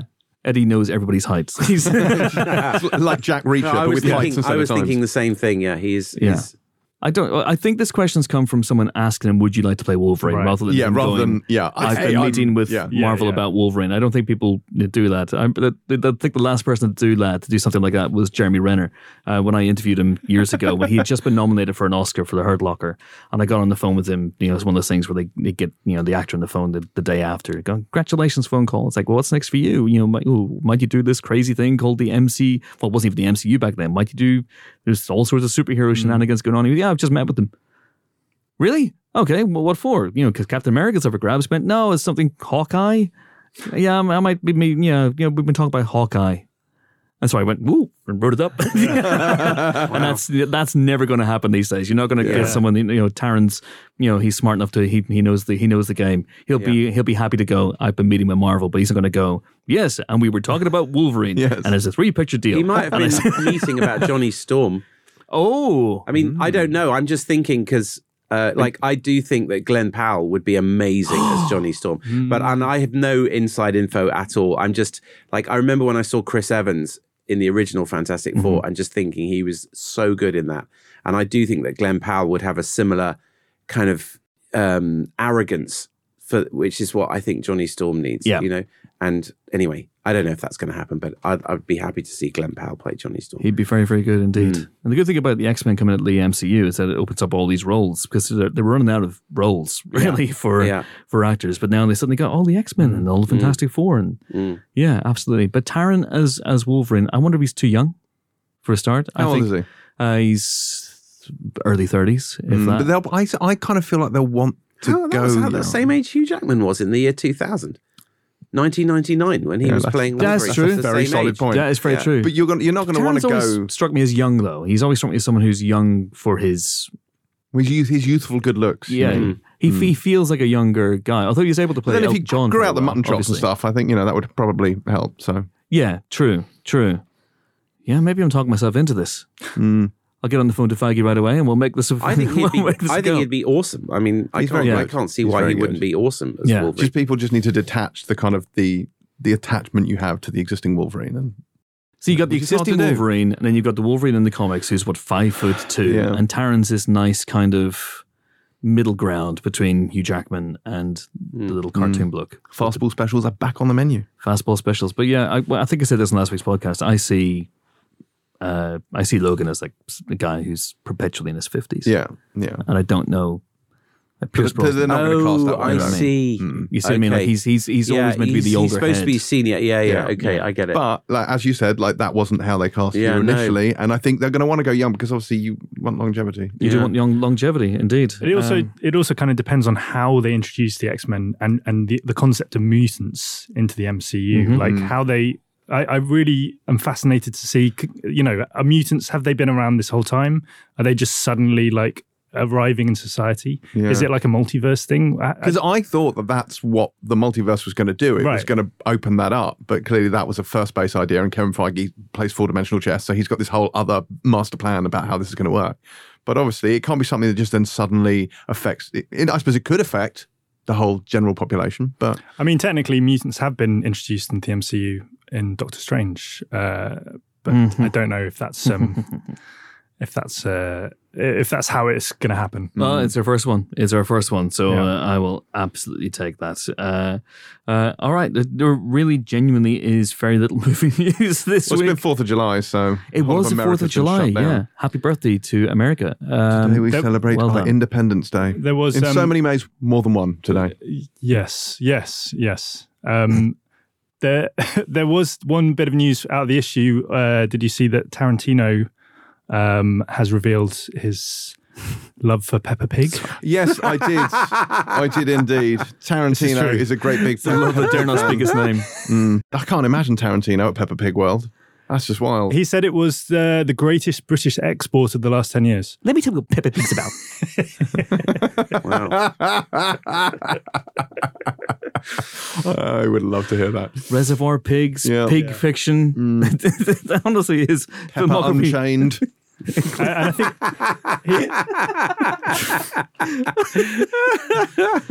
apparently also his his his kids the Inglorious Swineherds? I don't know. Yeah, let's go for Uh, the first the first film that his kid watched was uh, Despicable Me Two.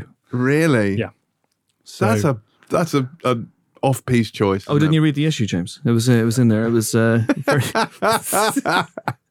very very pertinent information. Um, yeah, because America shut down for July Fourth, we are the only we're the newsmakers this week. So the new issue of Empire's on sale right now. It is a fantastic issue, despite the fact I wrote uh, quite a bit of it. Uh, so Thor: Love and Thunder.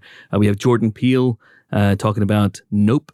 Which I'm very, very excited about. We have one of the first looks at the adaptation of Neil Gaiman's The Sandman, which is coming to Netflix very, very soon. We do have a very great in depth chat with Quentin Tarantino and Roger Avary, who have launched a movie podcast that I'm sure will bump this off your must listen lists. Uh, it's talking about their their time at the Video Archives, the legendary Video Archive store. Yeah, in- that is an in interview you do want to read. Yeah, There's it's some wild stuff in there. Uh, you got uh, Michael Mann uh, talking about Heat and Heat 2 and how Hotter. uh, how Neil McCauley has been because Neil McCauley, the De Niro character in Heat, uh, in case you didn't know, uh, was based on a real guy, a real guy, a real a real Yeah. criminal called Neil McCauley, who was taken down by a cop. Uh, who was the, the sort of Vincent Hanna equivalent in the 1960s, who then went on to work with Michael Mann on Thief and told him the story, and and it kind of lodged in his, his mind and became eventually LA Takedown. Very, very exciting. Uh, John Travolta is in there as well. We have first looks at Andor and Mando season three and She Hulk Attorney at Law. Very excited about that. And Prey. And in my section, the best section, the review section, we have Mike Hodges talked about Get Carter.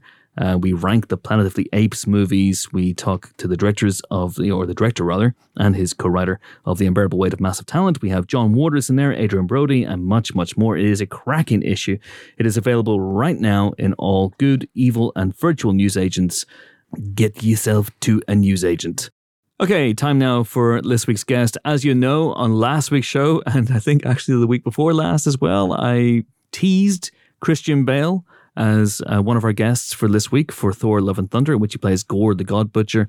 However, Christian Bale was uh, unavailable this week. Um, as I think Kermode and Mayo revealed on Twitter, he was unwell because he was meant to do their show as well. So I don't think that's letting the cat out of the bag too much. He is currently unwell and was unable to complete his interviews, uh, and we wish him all the best uh, with that. And you know, Christian, if you're listening, and I'm sure you are, uh, whenever you're whenever you're feeling good, then come on the show and we'll have a chat. We'll have a chat about Gorr the God Butcher and other things besides. But this week's guest, apart from Eddie, of course, is the wonderful, legendary Jenny Agutter, who 52 years ago now starred in The Railway Children, the classic children's movie directed by Lionel Jeffries, uh, based on the uh, the book by E. Nesbitt. And now, 52 years later, the Railway Children have returned, and Jenny Agutter is back leading this this tale of a new generation of railway children, which takes place in World War II and is a very, very different movie from the first movie.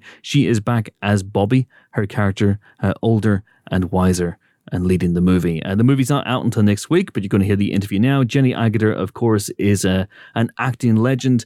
Uh, so the Railway Children effectively started her career. Weirdly enough, she'd actually started in a TV adaptation of the Railway Children two years before the movie, but they were completely unconnected. So the Railway Children was really the thing that kickstarted her career in, Right. in so many ways. Uh, after that, she went on to work in the you know star in the likes of Walkabout for Nic Roeg Yeah. and Logan's Run and American Werewolf in London. And uh, we talk about most of those things uh, and the Marvel Cinematic Universe, in which she appears in the first Avengers movie and Captain America: The Winter Soldier. And we also talk about her uncredited cameo in Sam Raimi's Darkman as well. So uh, I spoke to her in a London hotel earlier on this week. She was an absolute delight, as you might expect. Here is the great Jenny Agutter. Do please enjoy. We are delighted to be joined on the Empire podcast by the star of the Railway Children Return, Jenny Agutter. How are you? I'm very well, thank you very much. Excellent, excellent. Uh, so you know, not to go too much down the the route of you know, 52 years since the original Railway Railway Children movie for It you. has to be mentioned. It has to be mentioned. And uh, as I was waiting for you to come into this room, well, obviously we're doing a junket today, where you're being brought from room to room and sitting down for sometimes five minutes, sometimes 20 minutes, as we are now. Um, I, what was it like back in back then in the first movie? What was the the promotion, the the interviews like for the first movie? Yeah, interesting. Bryan Forbes was in charge of Elstree at that point, and it he was they had he had a few films coming out, but he focused on the the Railway Children as being a really good family film to promote, and went all out to give it a lot of publicity. And we mm-hmm. had a royal premiere, and I remember we we came up Shaftesbury Avenue. We were we were at a cinema on was it what was it the Odeon whatever it was the ABC there was a cinema that had opened up and they they wanted us to go in a, at a car saying it was only five minutes up Shaftesbury Avenue. It wasn't miles out. Because clearly they felt that that wasn't quite the West End up Shaftesbury Avenue but it was. And it, so that we had um, uh, Princess Margaret was there with her children Linley um, and uh, and I remember seeing Railway Children when I went to school the next day oh, on the Wow. on the- sitting in the train and seeing people with their newspapers with, you know, we were there on the cover and I wanted to go, it's me, it's me, it's me, it's me, because they obviously didn't recognize me at all. Did it happen at all? Did you get recognized at any point? no, they didn't. No, they didn't recognize me. They, they didn't. Oh my god, that's ridiculous. Uh, even if you're pointing at yourself, going, Yeah, I wanted to point at myself. I mean, talking, yeah, I've done that. I've, I actually went on a train one time because I'd like I love going on public transports, and I was on the underground, and and I thought, oh my god, people are recognizing me. I must there must have been something on television. I get getting these looks from people, and they were sort of half smiling and nodding and looking at me, and I, and then when I got off the train, I had been at the BBC that morning, and I had a badge on that said Jenny Agutter, actress. that'll do it. That'll do it. That'll hey, do look it. at me, folks. yeah, absolutely. Next time you get on the train, bring some laminated autographs with you and just Yeah, and hand, them hand out them to people. Yeah, and that's that's the way to go. Clearly, uh, I imagine interviews back then were different as well. Were they one Well- hour, two hour, in depth, sit down things, or for things like maybe not I just for like a walkabout? until I went to the States, come across Yeah. the kind of press junket, Okay. which I did when I did Logan's Run. Going back to Railway Children, I actually, from really quite young, had a, a press, a PR, a press representative, okay, which was odd for a child to have. But it happened because the school I was at, there was um, a woman there called Bridget Espinosa, and she just said, I should have someone looking after press for me. And, you know, it just didn't, it, you know, okay, if that's the way one goes. And there was a man called Theo Cowan, um, who became very, very, he was very well known in the industry way back. I mean, sad, lo- he's no longer with us. And, but he was a, a very big personality. The thing that was so good about him is he looked after me as a child. And I remember him being there for my wedding, years and years later, he always, when I was when I was young, he treated me like a child. So if I was doing interviews, and there would be a number of interviews and things coming up, it was always you're coming up for tea, you'll have buns and tea, and and he just made fun of it. He did not, it was not a responsibility. There was no weight about doing the publicity. It was all to be jolly good fun. And if I ever asked him advice about, Theo, what do you think about doing this other film? I mean, you know, and he'd say, well, what's the grub like and who are the people? You know, is it going to be fun to make? That was the way he saw everything. I mean, he went to Cannes in a safari outfit because he just thought that's what you did. You know, you go to Cannes in a safari outfit because there's a bit of a jungle. He had, he always gave great advice. He was really good. He but as I sounds say, he treated everything like it was fun. Um, so I do, I did, yeah, we did quite a lot of, in, I did quite a lot of interviews at that time. Okay. Um, but I wasn't, I didn't feel it was a big pressure. And, and now with this movie, uh, did you find yourself and, and Sheridan Smith as well, uh, with this incredible young cast, in a position of the advice dispenser? No, they can be the advice givers. I think one of the things that one does learn is, you know, particularly in a business that has changed radically through the years. And I started out on, you know, I did a, I did the Railway Children as black and white television Yeah. um, in 1968, um, and and and it, the, the, the, the technique has changed, styles of doing things have changed. If I look at that, it looks very theatrical now, although it was Julia Smith, who was a wonderful director who, who created EastEnders. Um, so, yes, so working with these kids, what one wants to knew, know is what their lives are about, what they're doing, what, they're, what the world is that they're in, because the world has changed so radically um, in the um, 50 years since I made The Railway Children. Um, so, no, I have nothing to um, offer them. My experience will mean absolutely nothing. My music means nothing, or except that, that there are certain pieces of music that carry on into today, fortunately. Um, you know, Paul McCartney is still there. He's still there. He is still there. There are certain people that are still there and they're still enjoyed. And, you know, even Bob Dylan is still there with us. Um, but there are other musicians as well. So I learn about their music. I learn about what's happening, about the technology, learn how to use the iPhone and the iPad properly. so you're a sponge. And acting is.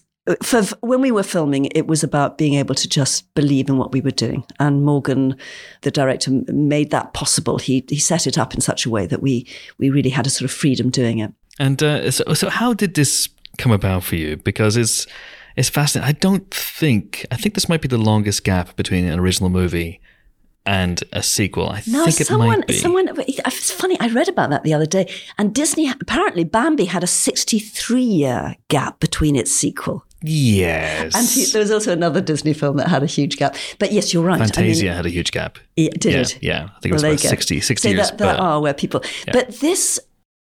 It works that, the, that there's a huge gap because you couldn't really, I don't think you can return to making a film of the Railway Children. And as as Gemma Rogers says, our, our producer, she said she she she she was surprised there hadn't been a sequel because of the place they were in and and those Railway Children adventures. Um, but of course, to take it into a, another period makes it much more relevant to kids today and also actually pays homage in a different way to Nesbit because I think, you know, for one thing, Nesbit and H.G. Wells and all those people really believed in, in time travel. They really felt that we would conquer the idea of being able to be in the future. And actually, and she's written about that in books, you know, time mm. meaning nothing, to be in one place, but actually belonging to other times. Mm, mm. And this actually makes it possible because Bobby has belonged in 1905 to a world that was much more innocent, that believed in a utopia where we were trying to make a perfect world. And I think the First and Second World War destroyed that. You know, it's no longer the Yeah. perfect world. And to be in the, to be with Bobby in the Second uh, World War makes us look at history, makes us look at the world in a different way. But children can still have their adventures, but they're dealing with a harder world. They're dealing with a more difficult world. They're dealing with a world that's not unlike today with Ukraine and what's going on. But kids today are much more worldly. They're not like they were in 1905, just looking at the adventures around them there.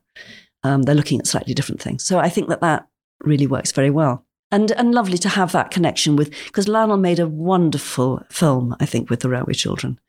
Studio Canal, of course, actually owned the rights to that. So to make that connection with this film, which they've produced, um, and to, to, to carry Bobby through as a character, I think is a good one. And uh, have sequels reared their uh, ugly head, but have they reared their head for you in the in the past? Uh, for example, I remember speaking to John Landis a few years ago about American Werewolf, and he said that at one point there had been talk of a sequel that would have involved revolved around around Alex.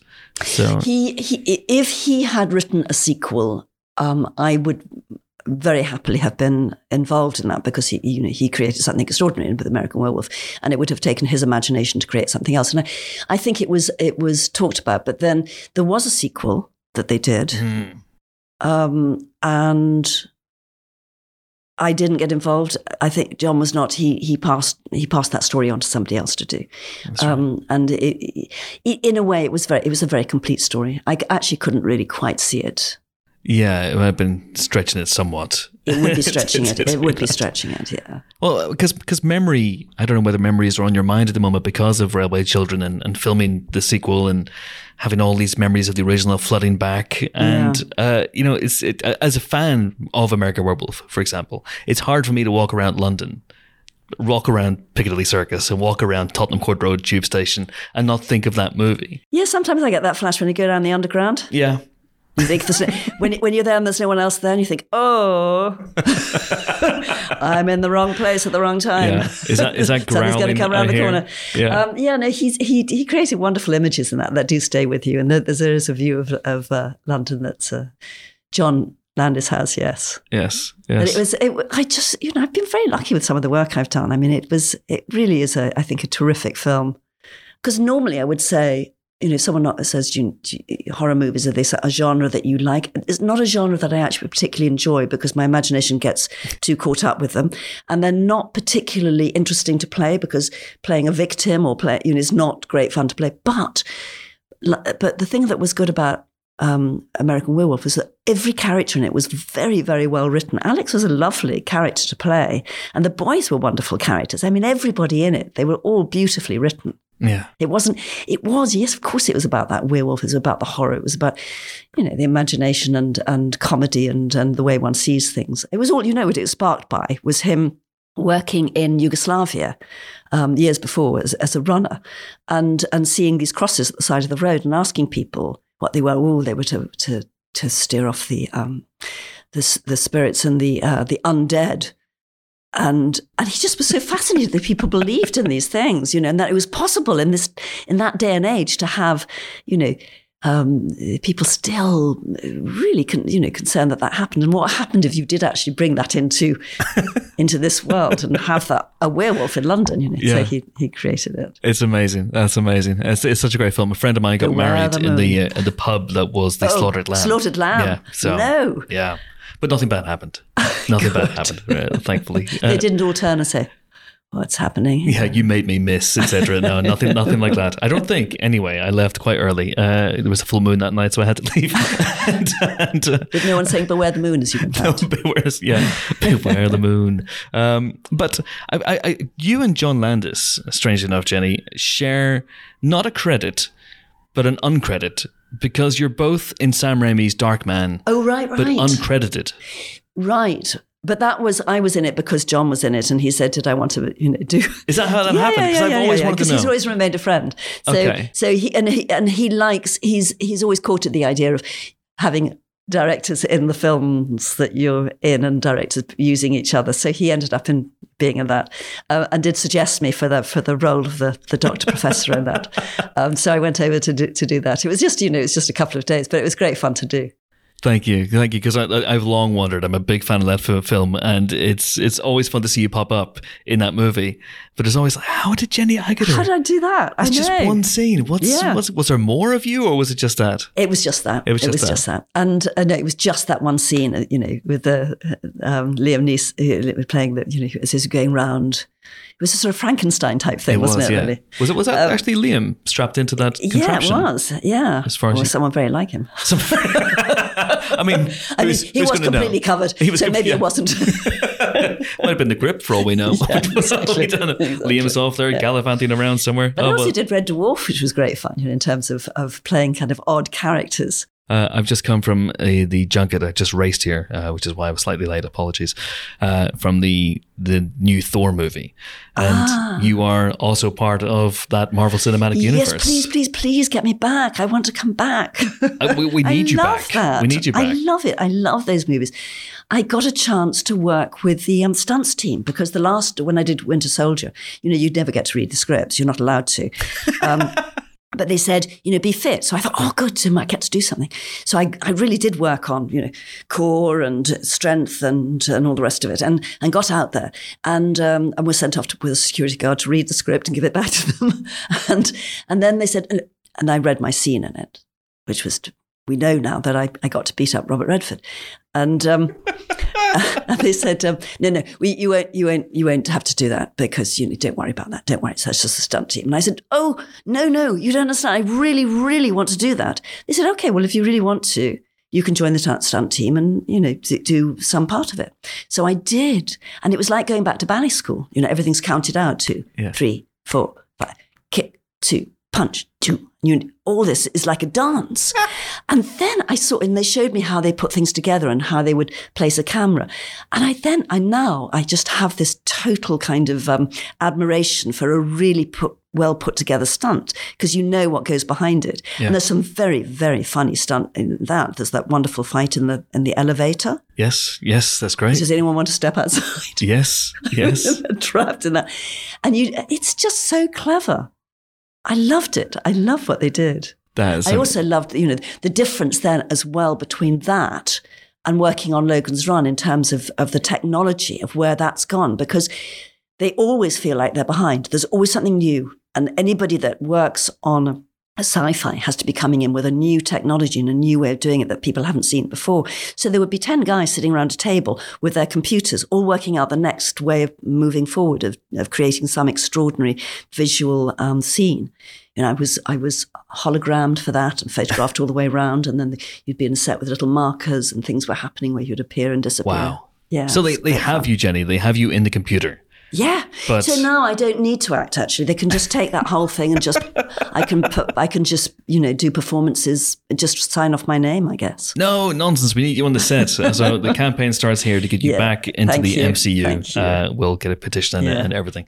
The last thing is now railway children. They've they've returned. They have definitely returned. They have returned in Might a completely be- different time. We've moved on. Absolutely. Might it be? Might this be the beginning of a cinematic universe like Marvel? you know, can we expect to see Bobbie in, in more movies? It's a great, great grandmother. yeah, the the RCCU. Ancient. Do we go out into space? It's no longer. It's the. They call it the railway, and it's the Great Southern Moon Railway, I like where it. Where you you land on the moon, and yeah, I like it. and Beware they're moon. finding adventures there with the strange creatures that we never realized before that belong to H.G. Wells. They actually are there on the moon. Absolutely. Well, you know, beware the moon, Jenny Agutter. Beware the moon. That's what Beware that's the what I always You say. don't know Well, I- what's there. I can't wait for Railway Children in Space, uh, the third one. Jenny Agutter, it's been an absolute pleasure. Thank you so much indeed. Thank you, thank you. Lovely to talk to you. Likewise. Okay, so that was Jenny Agutter, and we will be talking about the Railway Children return on next week's show. Very excited about that one. But now it is time for this week's movie reviews, what's happening in the multiplexes and on the silverplexes this week. And really, there's only one film in town. It is, of course, Brian and Charles. uh, and yet, John, I have not been able to see this apparently phenomenally funny British comedy. You have, despite your your bad arm, you managed to make it to the cinema in time to see Brian and Charles. What's it like?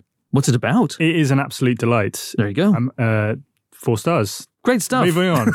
Moving on. Uh, no, it's it's wonderful. It's yeah, it's a very it's it's if you're talking about uh, counter programming to the MCU, then this is They have you know, released Thor: Love and Thunder as counter programming to Brian and Charles. That's right. Is my understanding. That's right. Yes. Uh, no, it's a really wonderful, uh, quite low budget uh, British indie comedy drama. I guess you would describe it as. Um, so this comes from David Earl, who uh, is a comedian you may have seen in a lot of Ricky Gervais projects. He was in Derek, wasn't he? He was in Derek. Afterlife. He was in Afterlife. I think he was in Cemetery Junction. Yes. Uh, and in a lot of these shows, he is playing a, a variation of his comedy character, Brian Gittins, who is um, uh, a sort of heavily bespectacled, greasy haired sort of uh, weirdo that uh, he used to perform, I think still does occasionally as a sort of stand up character. And th- this character appears in this film as well, along with Charles Petrescu, who is a robot uh, uh, made out of a washing machine. He wears uh, a cardigan and a bow tie. Oh uh, and I think Brian and Charles, as a comedy stand-up act as well, was um, they they performed at Edinburgh a couple of years as well. The, mm. the, two of them basically interacting in a very strange way. There was a short film made with with this same sort of team with director Jim Archer uh, that came out in 2017, and so this is sort of an adaptation, uh, a sort of feature length version of that short film.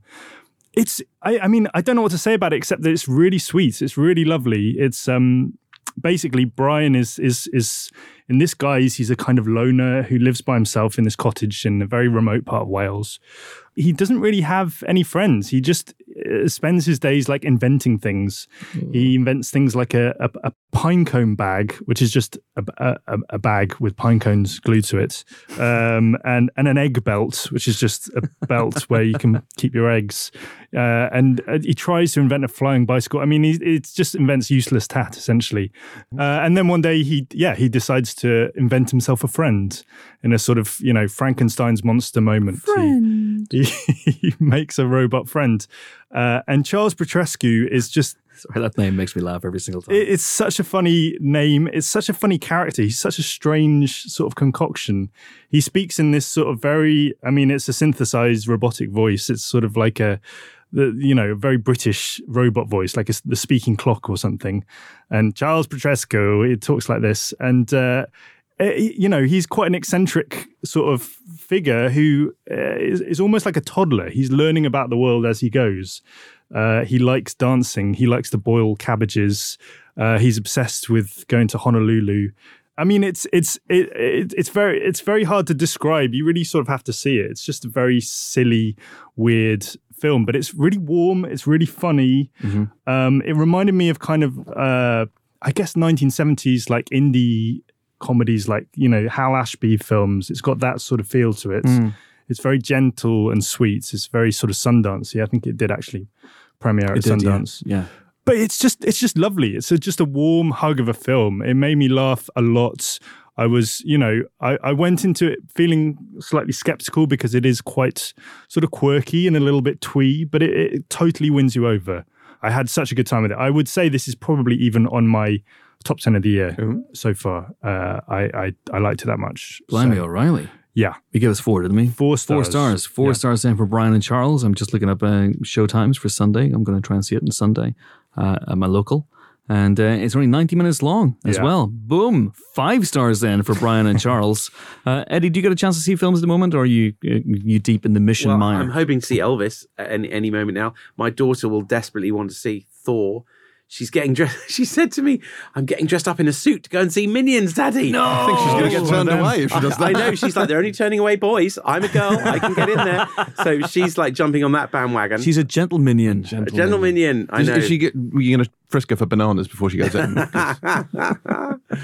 yeah. No, I haven't seen Elvis yet. Desperate to see Elvis. Absolutely love Baz Luhrmann, so I'm there. Yeah, I really, really liked Elvis. Yeah. The, the more I think about it, it's ridiculous and overwrought, and mm. it's it's a Baz Luhrmann film. Yeah, but it just I happens to be love you know Elvis as well, and I'm, I'm a big Elvis fan. Yeah, I mean so. Moulin Rouge was one of my favorite cinematic experiences oh, of my life. So yeah, so yeah. good. Yeah, thinking about it, the editing in Elvis is actually insane. Like it moves at such a pace. I mean, the first sort of twenty minutes, there must be like a thousand cuts just, yeah, it's it's yeah. so like it's a whirly gig. That's rat All his movies but, but, are like that. But, but Moulin was like that, and yeah, yeah. Strictly Ballroom was insane. Like, yeah, yeah. He, he does. Like, he does this. He does this thing where he he goes out of the blocks really really fast with all mm-hmm. his movies, and you have to keep up, and it, it just mm-hmm. all this information being bombarded at you, and then all of them slow down mm-hmm. eventually. Yeah.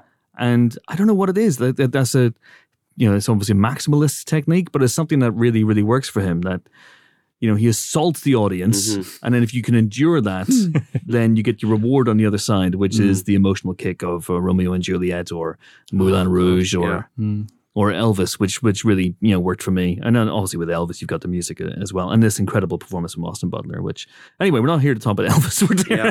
moving on, it's, it's, great. You'll love it. You'll love it. Mm-hmm. Uh, but moving on, the big film this week is Thor: Love and Thunder. Uh, Jimbo, as a dyed in the wool fan of Thor Ragnarok, this is a return, obviously, of Taika Waititi to the director's chair. Is the fourth installment of the Thor franchise. The return A of the strongest Avenger. strongest Avenger. Not the Hulk. The Hulk's not in this one. and, uh, you know, Chris Hemsworth's back. Natalie Portman is back as Dr. Jane Foster. You got right. Tessa Thompson. You got the Guardians of the Galaxy for a limited time only. you have, not that they die. They don't die or anything. Uh, You know, it's not like Spoilers. they, you know, yeah, but they're don't, basically don't get too attached to the Guardians being in this movie is what I'm saying. Yeah, I think that's fair. I think this course obviously picks up after Endgame. Uh, Thor goes through a workout regime at the beginning and gets the God bod that we all know and love. Uh, and then he gets entangled with Christian Bale's Gorr, the God Butcher, who is not God friendly, uh, and is joined by the mighty Thor, aka his ex girlfriend, aka Jane Foster, Dr. Jane Foster. Sorry. Dr. Jane Foster Jane went to Gloucester.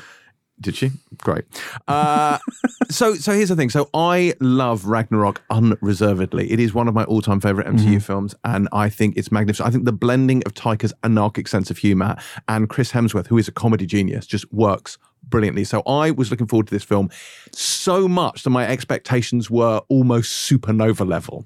So, I think for that reason and that reason alone, I think when I came out of this film, I had this sort of thing. I had a similar reaction, I think, to when you, Chris, went to see Multiverse of Madness, where because Sam Raimi's your favorite favorite director, you were expecting it to be this transcendental experience, and then maybe you were a little bit disappointed by what you saw. And I think I had this experience here, and I came out, I was like, I can't disagree with Ben's review, which I think is great and it's beautifully written. Uh, it's a really good film. It's fun. It's funny. It's got loads of great moments in it. It's got some great gags, some beautiful invention in it. It's extremely metal. Um, it's got heavy metal space goats. What film is not improved with the presence of heavy metal space goats? They've got some incredible kind of action beats. They do crazy things with Mjolnir, which will make you gasp. They do some wonderful things with the color palette as well. So there's a lot of invention here. I think for me, the thing that let me down a little bit is I felt the plot, while it worked, was quite simplistic. Like it didn't go anywhere I didn't expect, and it felt like it was really just there as a as a vehicle for these characters to be themselves. Interesting. 'cause I Um, think so- it does go places I didn't See, I see, I didn't, and I, I, I didn't. I, I wanted a little more sophistication of the plot, and also I found two other things. I found the gag rate, which was solid, a lot of great ga- gags in there. I thought some of them didn't quite land for me, and funnily enough, one of the critiques a lot of people have of, of Ragnarok is that they don't like the tone, that the tone doesn't fit with the MCU, that it's a bit stupid. And normally that would be the kind of criticism I would have. And I've always dismissed that because I think it works brilliantly in Ragnarok. There were a couple of moments in this where I thought it maybe stepped over that line, where it's like, ah, see, now this tone I don't like so much. And like, this is a little bit absurdist. I don't quite love it. But all of these minor quibbles aside, like, it's a really good film. I had a great time and I can't recommend it enough. It's just not as good as Ragnarok. Have you seen it, John? I have. Okay. Um, I mean, I, f- f- I, I, I love Thor Ragnarok reservedly. Okay. Uh, I think it's a great film, and uh, but I also, I, you know, it was, I, I think I've watched it a few times now, and I, I think with each time it slightly it loses a bit of its shine. None of that is true, but carry on. What? It's not true. My opinion it's is not, true, that you don't enjoy it as much each time. Yes, carry on. Was it? Is it your favourite Thor though?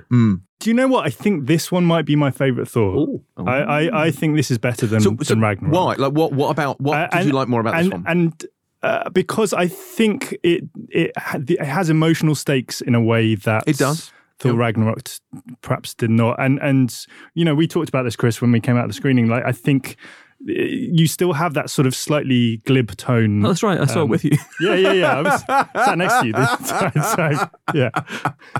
Hi, I'm Chris. I shake your hand. Hey, yeah, hey, there you go. hey, Hey, nice to meet you. Um, well, God, no memory for these things, John. we It is John, isn't it? Stood outside that cinema for like 15 minutes. It was. Uh, we t- we talked about our feelings. we lived together. That's what we went. I'm your son.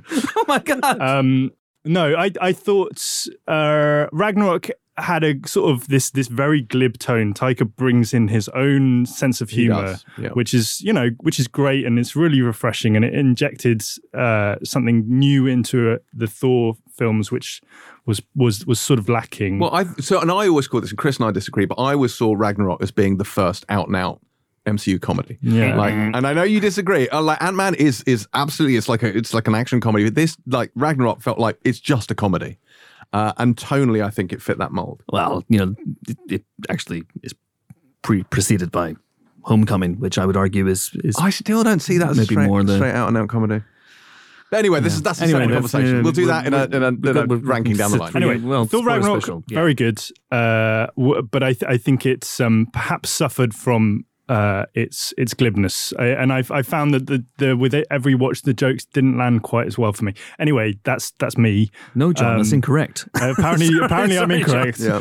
Uh, with this, I think you know you're you're maintaining that tone. I mean, you've got Korg who is now like narrating. Love Korg. Um, and I th- I thought some of his narration was you know Taika's doing his like high pitched voice in a way that slightly grated for me. Oh, no, I love. I, I thought it was just getting a bit too twee and and silly. Uh, uh, just a little bit, but but what was interesting is introducing Natalie Portman's character and you know this sort of this sort of lost love that Thor has. They introduce em- emotional stakes. Yeah.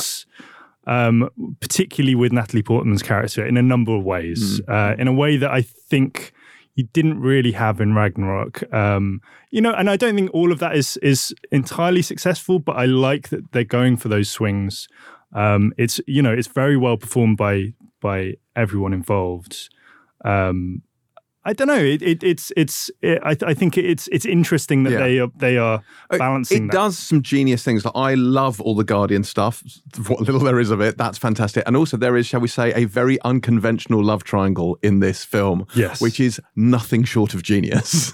like genuinely inspired. I thought. Mm. Yes, I. I uh, I mean, I've never laughed so much at both hammers and goats. Uh, oh my god, yeah. yeah. One of the things that Taika does in this movie is I think he's deliberately trying to push the limits of what is acceptable in a running gag how long you can continue to we do wouldn't the know same anything about joke. that, would we, Chris? We wouldn't. Uh, honestly, he has to. He has to learn at the feet of the masters first. But there's there's a a running joke in this movie with some goats, space goats. You know, there's space goats in this movie. If you looked at the trailers or indeed bought the Lego sets, uh, there are space goats in this movie. There's a running joke that made me laugh every single time he went back to that well and he yeah. goes to that well a lot. And he's it's almost like he's testing your patience like you know testing defenses like the raptors like how how far can i do this? How much can i get away with this? And the answer is a lot. And, and and the movie is a lot. It is a lot of movie. It, it is, is, all the movies ever made. There's natalie portman when i interviewed her for the magazine she said there's one scene in particular that is basically all the tones at once. Mm and I think I know the scene she's talking about. And there's there's there's some missteps for me uh, that i have seen it three times now, and uh, they each my my my initial concerns are wearing off with each viewing. But I don't think. I think he's doing something very interesting here in that he's not he's deliberately making Ragnarok Part Two, but also not making Ragnarok Part Two. He's aware of the pitfalls of making Ragnarok Part Two, so he gives you all that glib, arch, drenched in irony stuff in the first hour of the movie. Um, and he says in the interview that I did with him for the magazine, Taika, that you know, he loves Ragnarok. He thinks Ragnarok was incredibly successful, but there were things that he wanted to do in this movie. He didn't, you know, he didn't make people cry with Thor Ragnarok. Uh, you know, the, when Odin dies in Thor Ragnarok, it is almost entirely thrown away mm. in service of a joke, and there's something coming along later. And here's Cate Blanchett. Now she's destroying Mjolnir, and you don't really get time for that to sit, that huge loss to sit with the characters. And and this movie does something really interesting. We're gonna we're gonna do a big old spoiler special about this, like a three hour big old deep dive into the movie. We've done something that we've never done before, and I think we're going to do it a lot f- from now on. Uh, we ripped off the Anfield wrap, and we are doing a post match slash post movie pod immediately after the screening the other night. We came into the studio near the cinema and we recorded 45 minutes or so of just an like immediate reaction to to the to the uh, to the film. So there's lots of deep dives in the film coming your way in which we'll get into the specifics of what he does. But suffice it to say that the first half is Ragnarok Part 2, the second half is not. And the second half goes into a slightly darker, more serious territory, and the irony is parked. And it, you know, he he wants to hit you in the feels. And for me, it hit me in the feels every single time. This movie has hit me in the feels. I've watched it now, and I'm going to see it again this weekend with my wife, and I expect it to hit me in the feels again when I when I'm watching that. There's there's real maturity to the relationship between Thor and Jane. There's there's lots of you know mileage on the clock now between those two, and it's one of those things like going back to Robbie Collin's great line in his review for um, Captain America: Civil War. It's you know, uh, it's detonating emotional bombs that you didn't even know were there. And so, you know, you you know, you've got your affiliations to these characters from the first Thor back in 2011 and you, you know Thor the Dark World and that's the last time we saw Jane and now she's back and there's there's a lot for those characters to discuss and the way they discuss it and the way they, they get over their problems is really intriguing and un I'd say I'd say untiger like but he he has this incredible ability I think to to tackle darkness within all the the glib comedy of his movies and things like Hunt for the Wilderpeople and, and Boy and Eagle versus Shark and obviously Jojo Rabbit. I think there's a lot of that in the second half of this movie. There's a more mature and dramatic Taika uh, in the second half of this film, and for me that really really works. I know for Ben in particular, it really really works. He was you know he's evangelical about this movie. He loves it. I think it's in his MCU top ten. Um, you know he. I think all of the MCU might, movies are in his MCU this is true. 10. he's, he's, this is a 29 film top 10 for him. This is the 29th film in the MCU. Uh, we're now beyond the carry on point, I think. Or maybe carry on Columbus was the 29th. I'm not entirely sure. Uh, but we're very, very close to going past carry on, uh, which is now the, the cutoff point. We're in uncharted territory here, people. Uh, we're in the end game and, now. But let me tell you, if Carry On Columbus was the 29th movie, uh, Thor Love and Thunder is much better than Carry On Columbus. there you go. High bar indeed. You heard it here uh, first. I, I love this movie, not quite as much as Ben, who, you know, I think would want to probably give it five stars. Uh, but uh, yeah, it, I think four is the right the right way to go for this in the end. It's got a lot of great stuff, a lot of stuff that you'll love, a lot of great action sequences. Hemsworth is phenomenal, um, and it'll it, well, it got me, so maybe it'll get you as well. So four stars then for Thor: Love and Thunder. Eddie, is that on your to watch list? Oh, definitely, yeah, hundred percent. Yeah, after Elvis though. Um, Probably, mm, probably yes. Okay. Yeah. All right. I'll uh, definitely try and catch them both this weekend, though. There we go. Fantastic. Well, listen, we have kept you long enough uh, from from uh, if, if, there's a scene missing when we watch Mission Seven next year, and it just says scene missing, well, yeah. no, we're we're the ones to blame. Great. Okay. it just goes. Eddie didn't finish this in time because he was he, was bunking off to do the Empire podcast. So we'll let you get back to it. Uh, it's been an absolute pleasure having you Thank on the you. podcast. How's Thank it been? How's it been, you know, seeing how the sausage is made? Tremendous fun. Tremendous fun. Um, but the good news is yeah. the Muppet movie, The Great Muppet Caper, The Muppets Take Manhattan, and The uh-huh. Muppet Christmas Carol. So we were right. Four. Yeah. Yes. There you go. The winner. Muppet Christmas Carol is the winner. The correct Four answer. Love and Thunder. There you go. There is magic in the air this evening. Oh, that's extraordinary. Great stuff. Uh, and on that note, that is it for this week's Empire podcast. Join us next week for more film related fun. We will be joined by. I can't believe that this is happening. John McEnroe is going to be on next week. You cannot be serious. I can. the interview was in. Uh, John McEnroe is on next week's Empire podcast. I had the pleasure of talking to one of my uh, sporting heroes uh, a few weeks ago because a new documentary called McEnroe about. Um, let me just Google it. John McEnroe is is out next week, so that's very very exciting indeed. John McEnroe. Wow. What a year I've had. Dave Grohl, Mick Jagger, John McEnroe. I might retire. All of those people don't work in films. Um, I know. It's like I'm getting to meet my music and sporting heroes. Yeah. If we can get Jurgen Klopp on the podcast, I say I'm dropping the mic. I'm dropping the mic right there. That's it. There are no more worlds to conquer. When Chris saw the breadth of his domain, he wept. but there were no more worlds to conquer. And on that note, we should probably wrap it up. Uh, it is time to say goodbye to my two colleagues of such lethal cunning one armed Nugent, John Nugent. Goodbye. Fairly well. Goodbye. Uh, James Dyer. Goodbye, Chris on the Pilot TV podcast there is this week there is uh, Michelle de Swarte, the star of The Baby, which is about a demonic baby. She's it's weird. All I'm hearing is like a beeping. Yeah, yeah, yeah. I see what you're doing here. No, I'm going to let you. Yeah, honestly, it is your platform. Yeah, no, I. You, Who? But the thing is, listen to the Pilot TV podcast for the level of editing. I think, and you know, the editing is on a whole other level. Like, it's extraordinary. I had 815 hours of footage from last week's podcast. It, it feels like we've done 815 yeah. hours this morning morning. So I'm going to wrap it up. Uh, Eddie Hamilton, it's been an absolute pleasure. Thank you Thanks, so much Chris. indeed. Goodbye, goodbye, everybody. See you next time. Uh, you're back from Mission Seven. You're you're welcome anytime. Thank you very much. Come on in with McHugh when, when we're doing our 12 hour podcast. yeah. Try and get yeah. a word in. Absolutely. it's going to be a, going to be a blast. Uh, and it's goodbye for me. I'm off to finish this delicious cinnamon bun from Gail's. Gail's the bakers. a purveyor, yeah, purveyor of fine confectionery and pastries. Available somewhere. Thanks for listening. See you next time. Bye.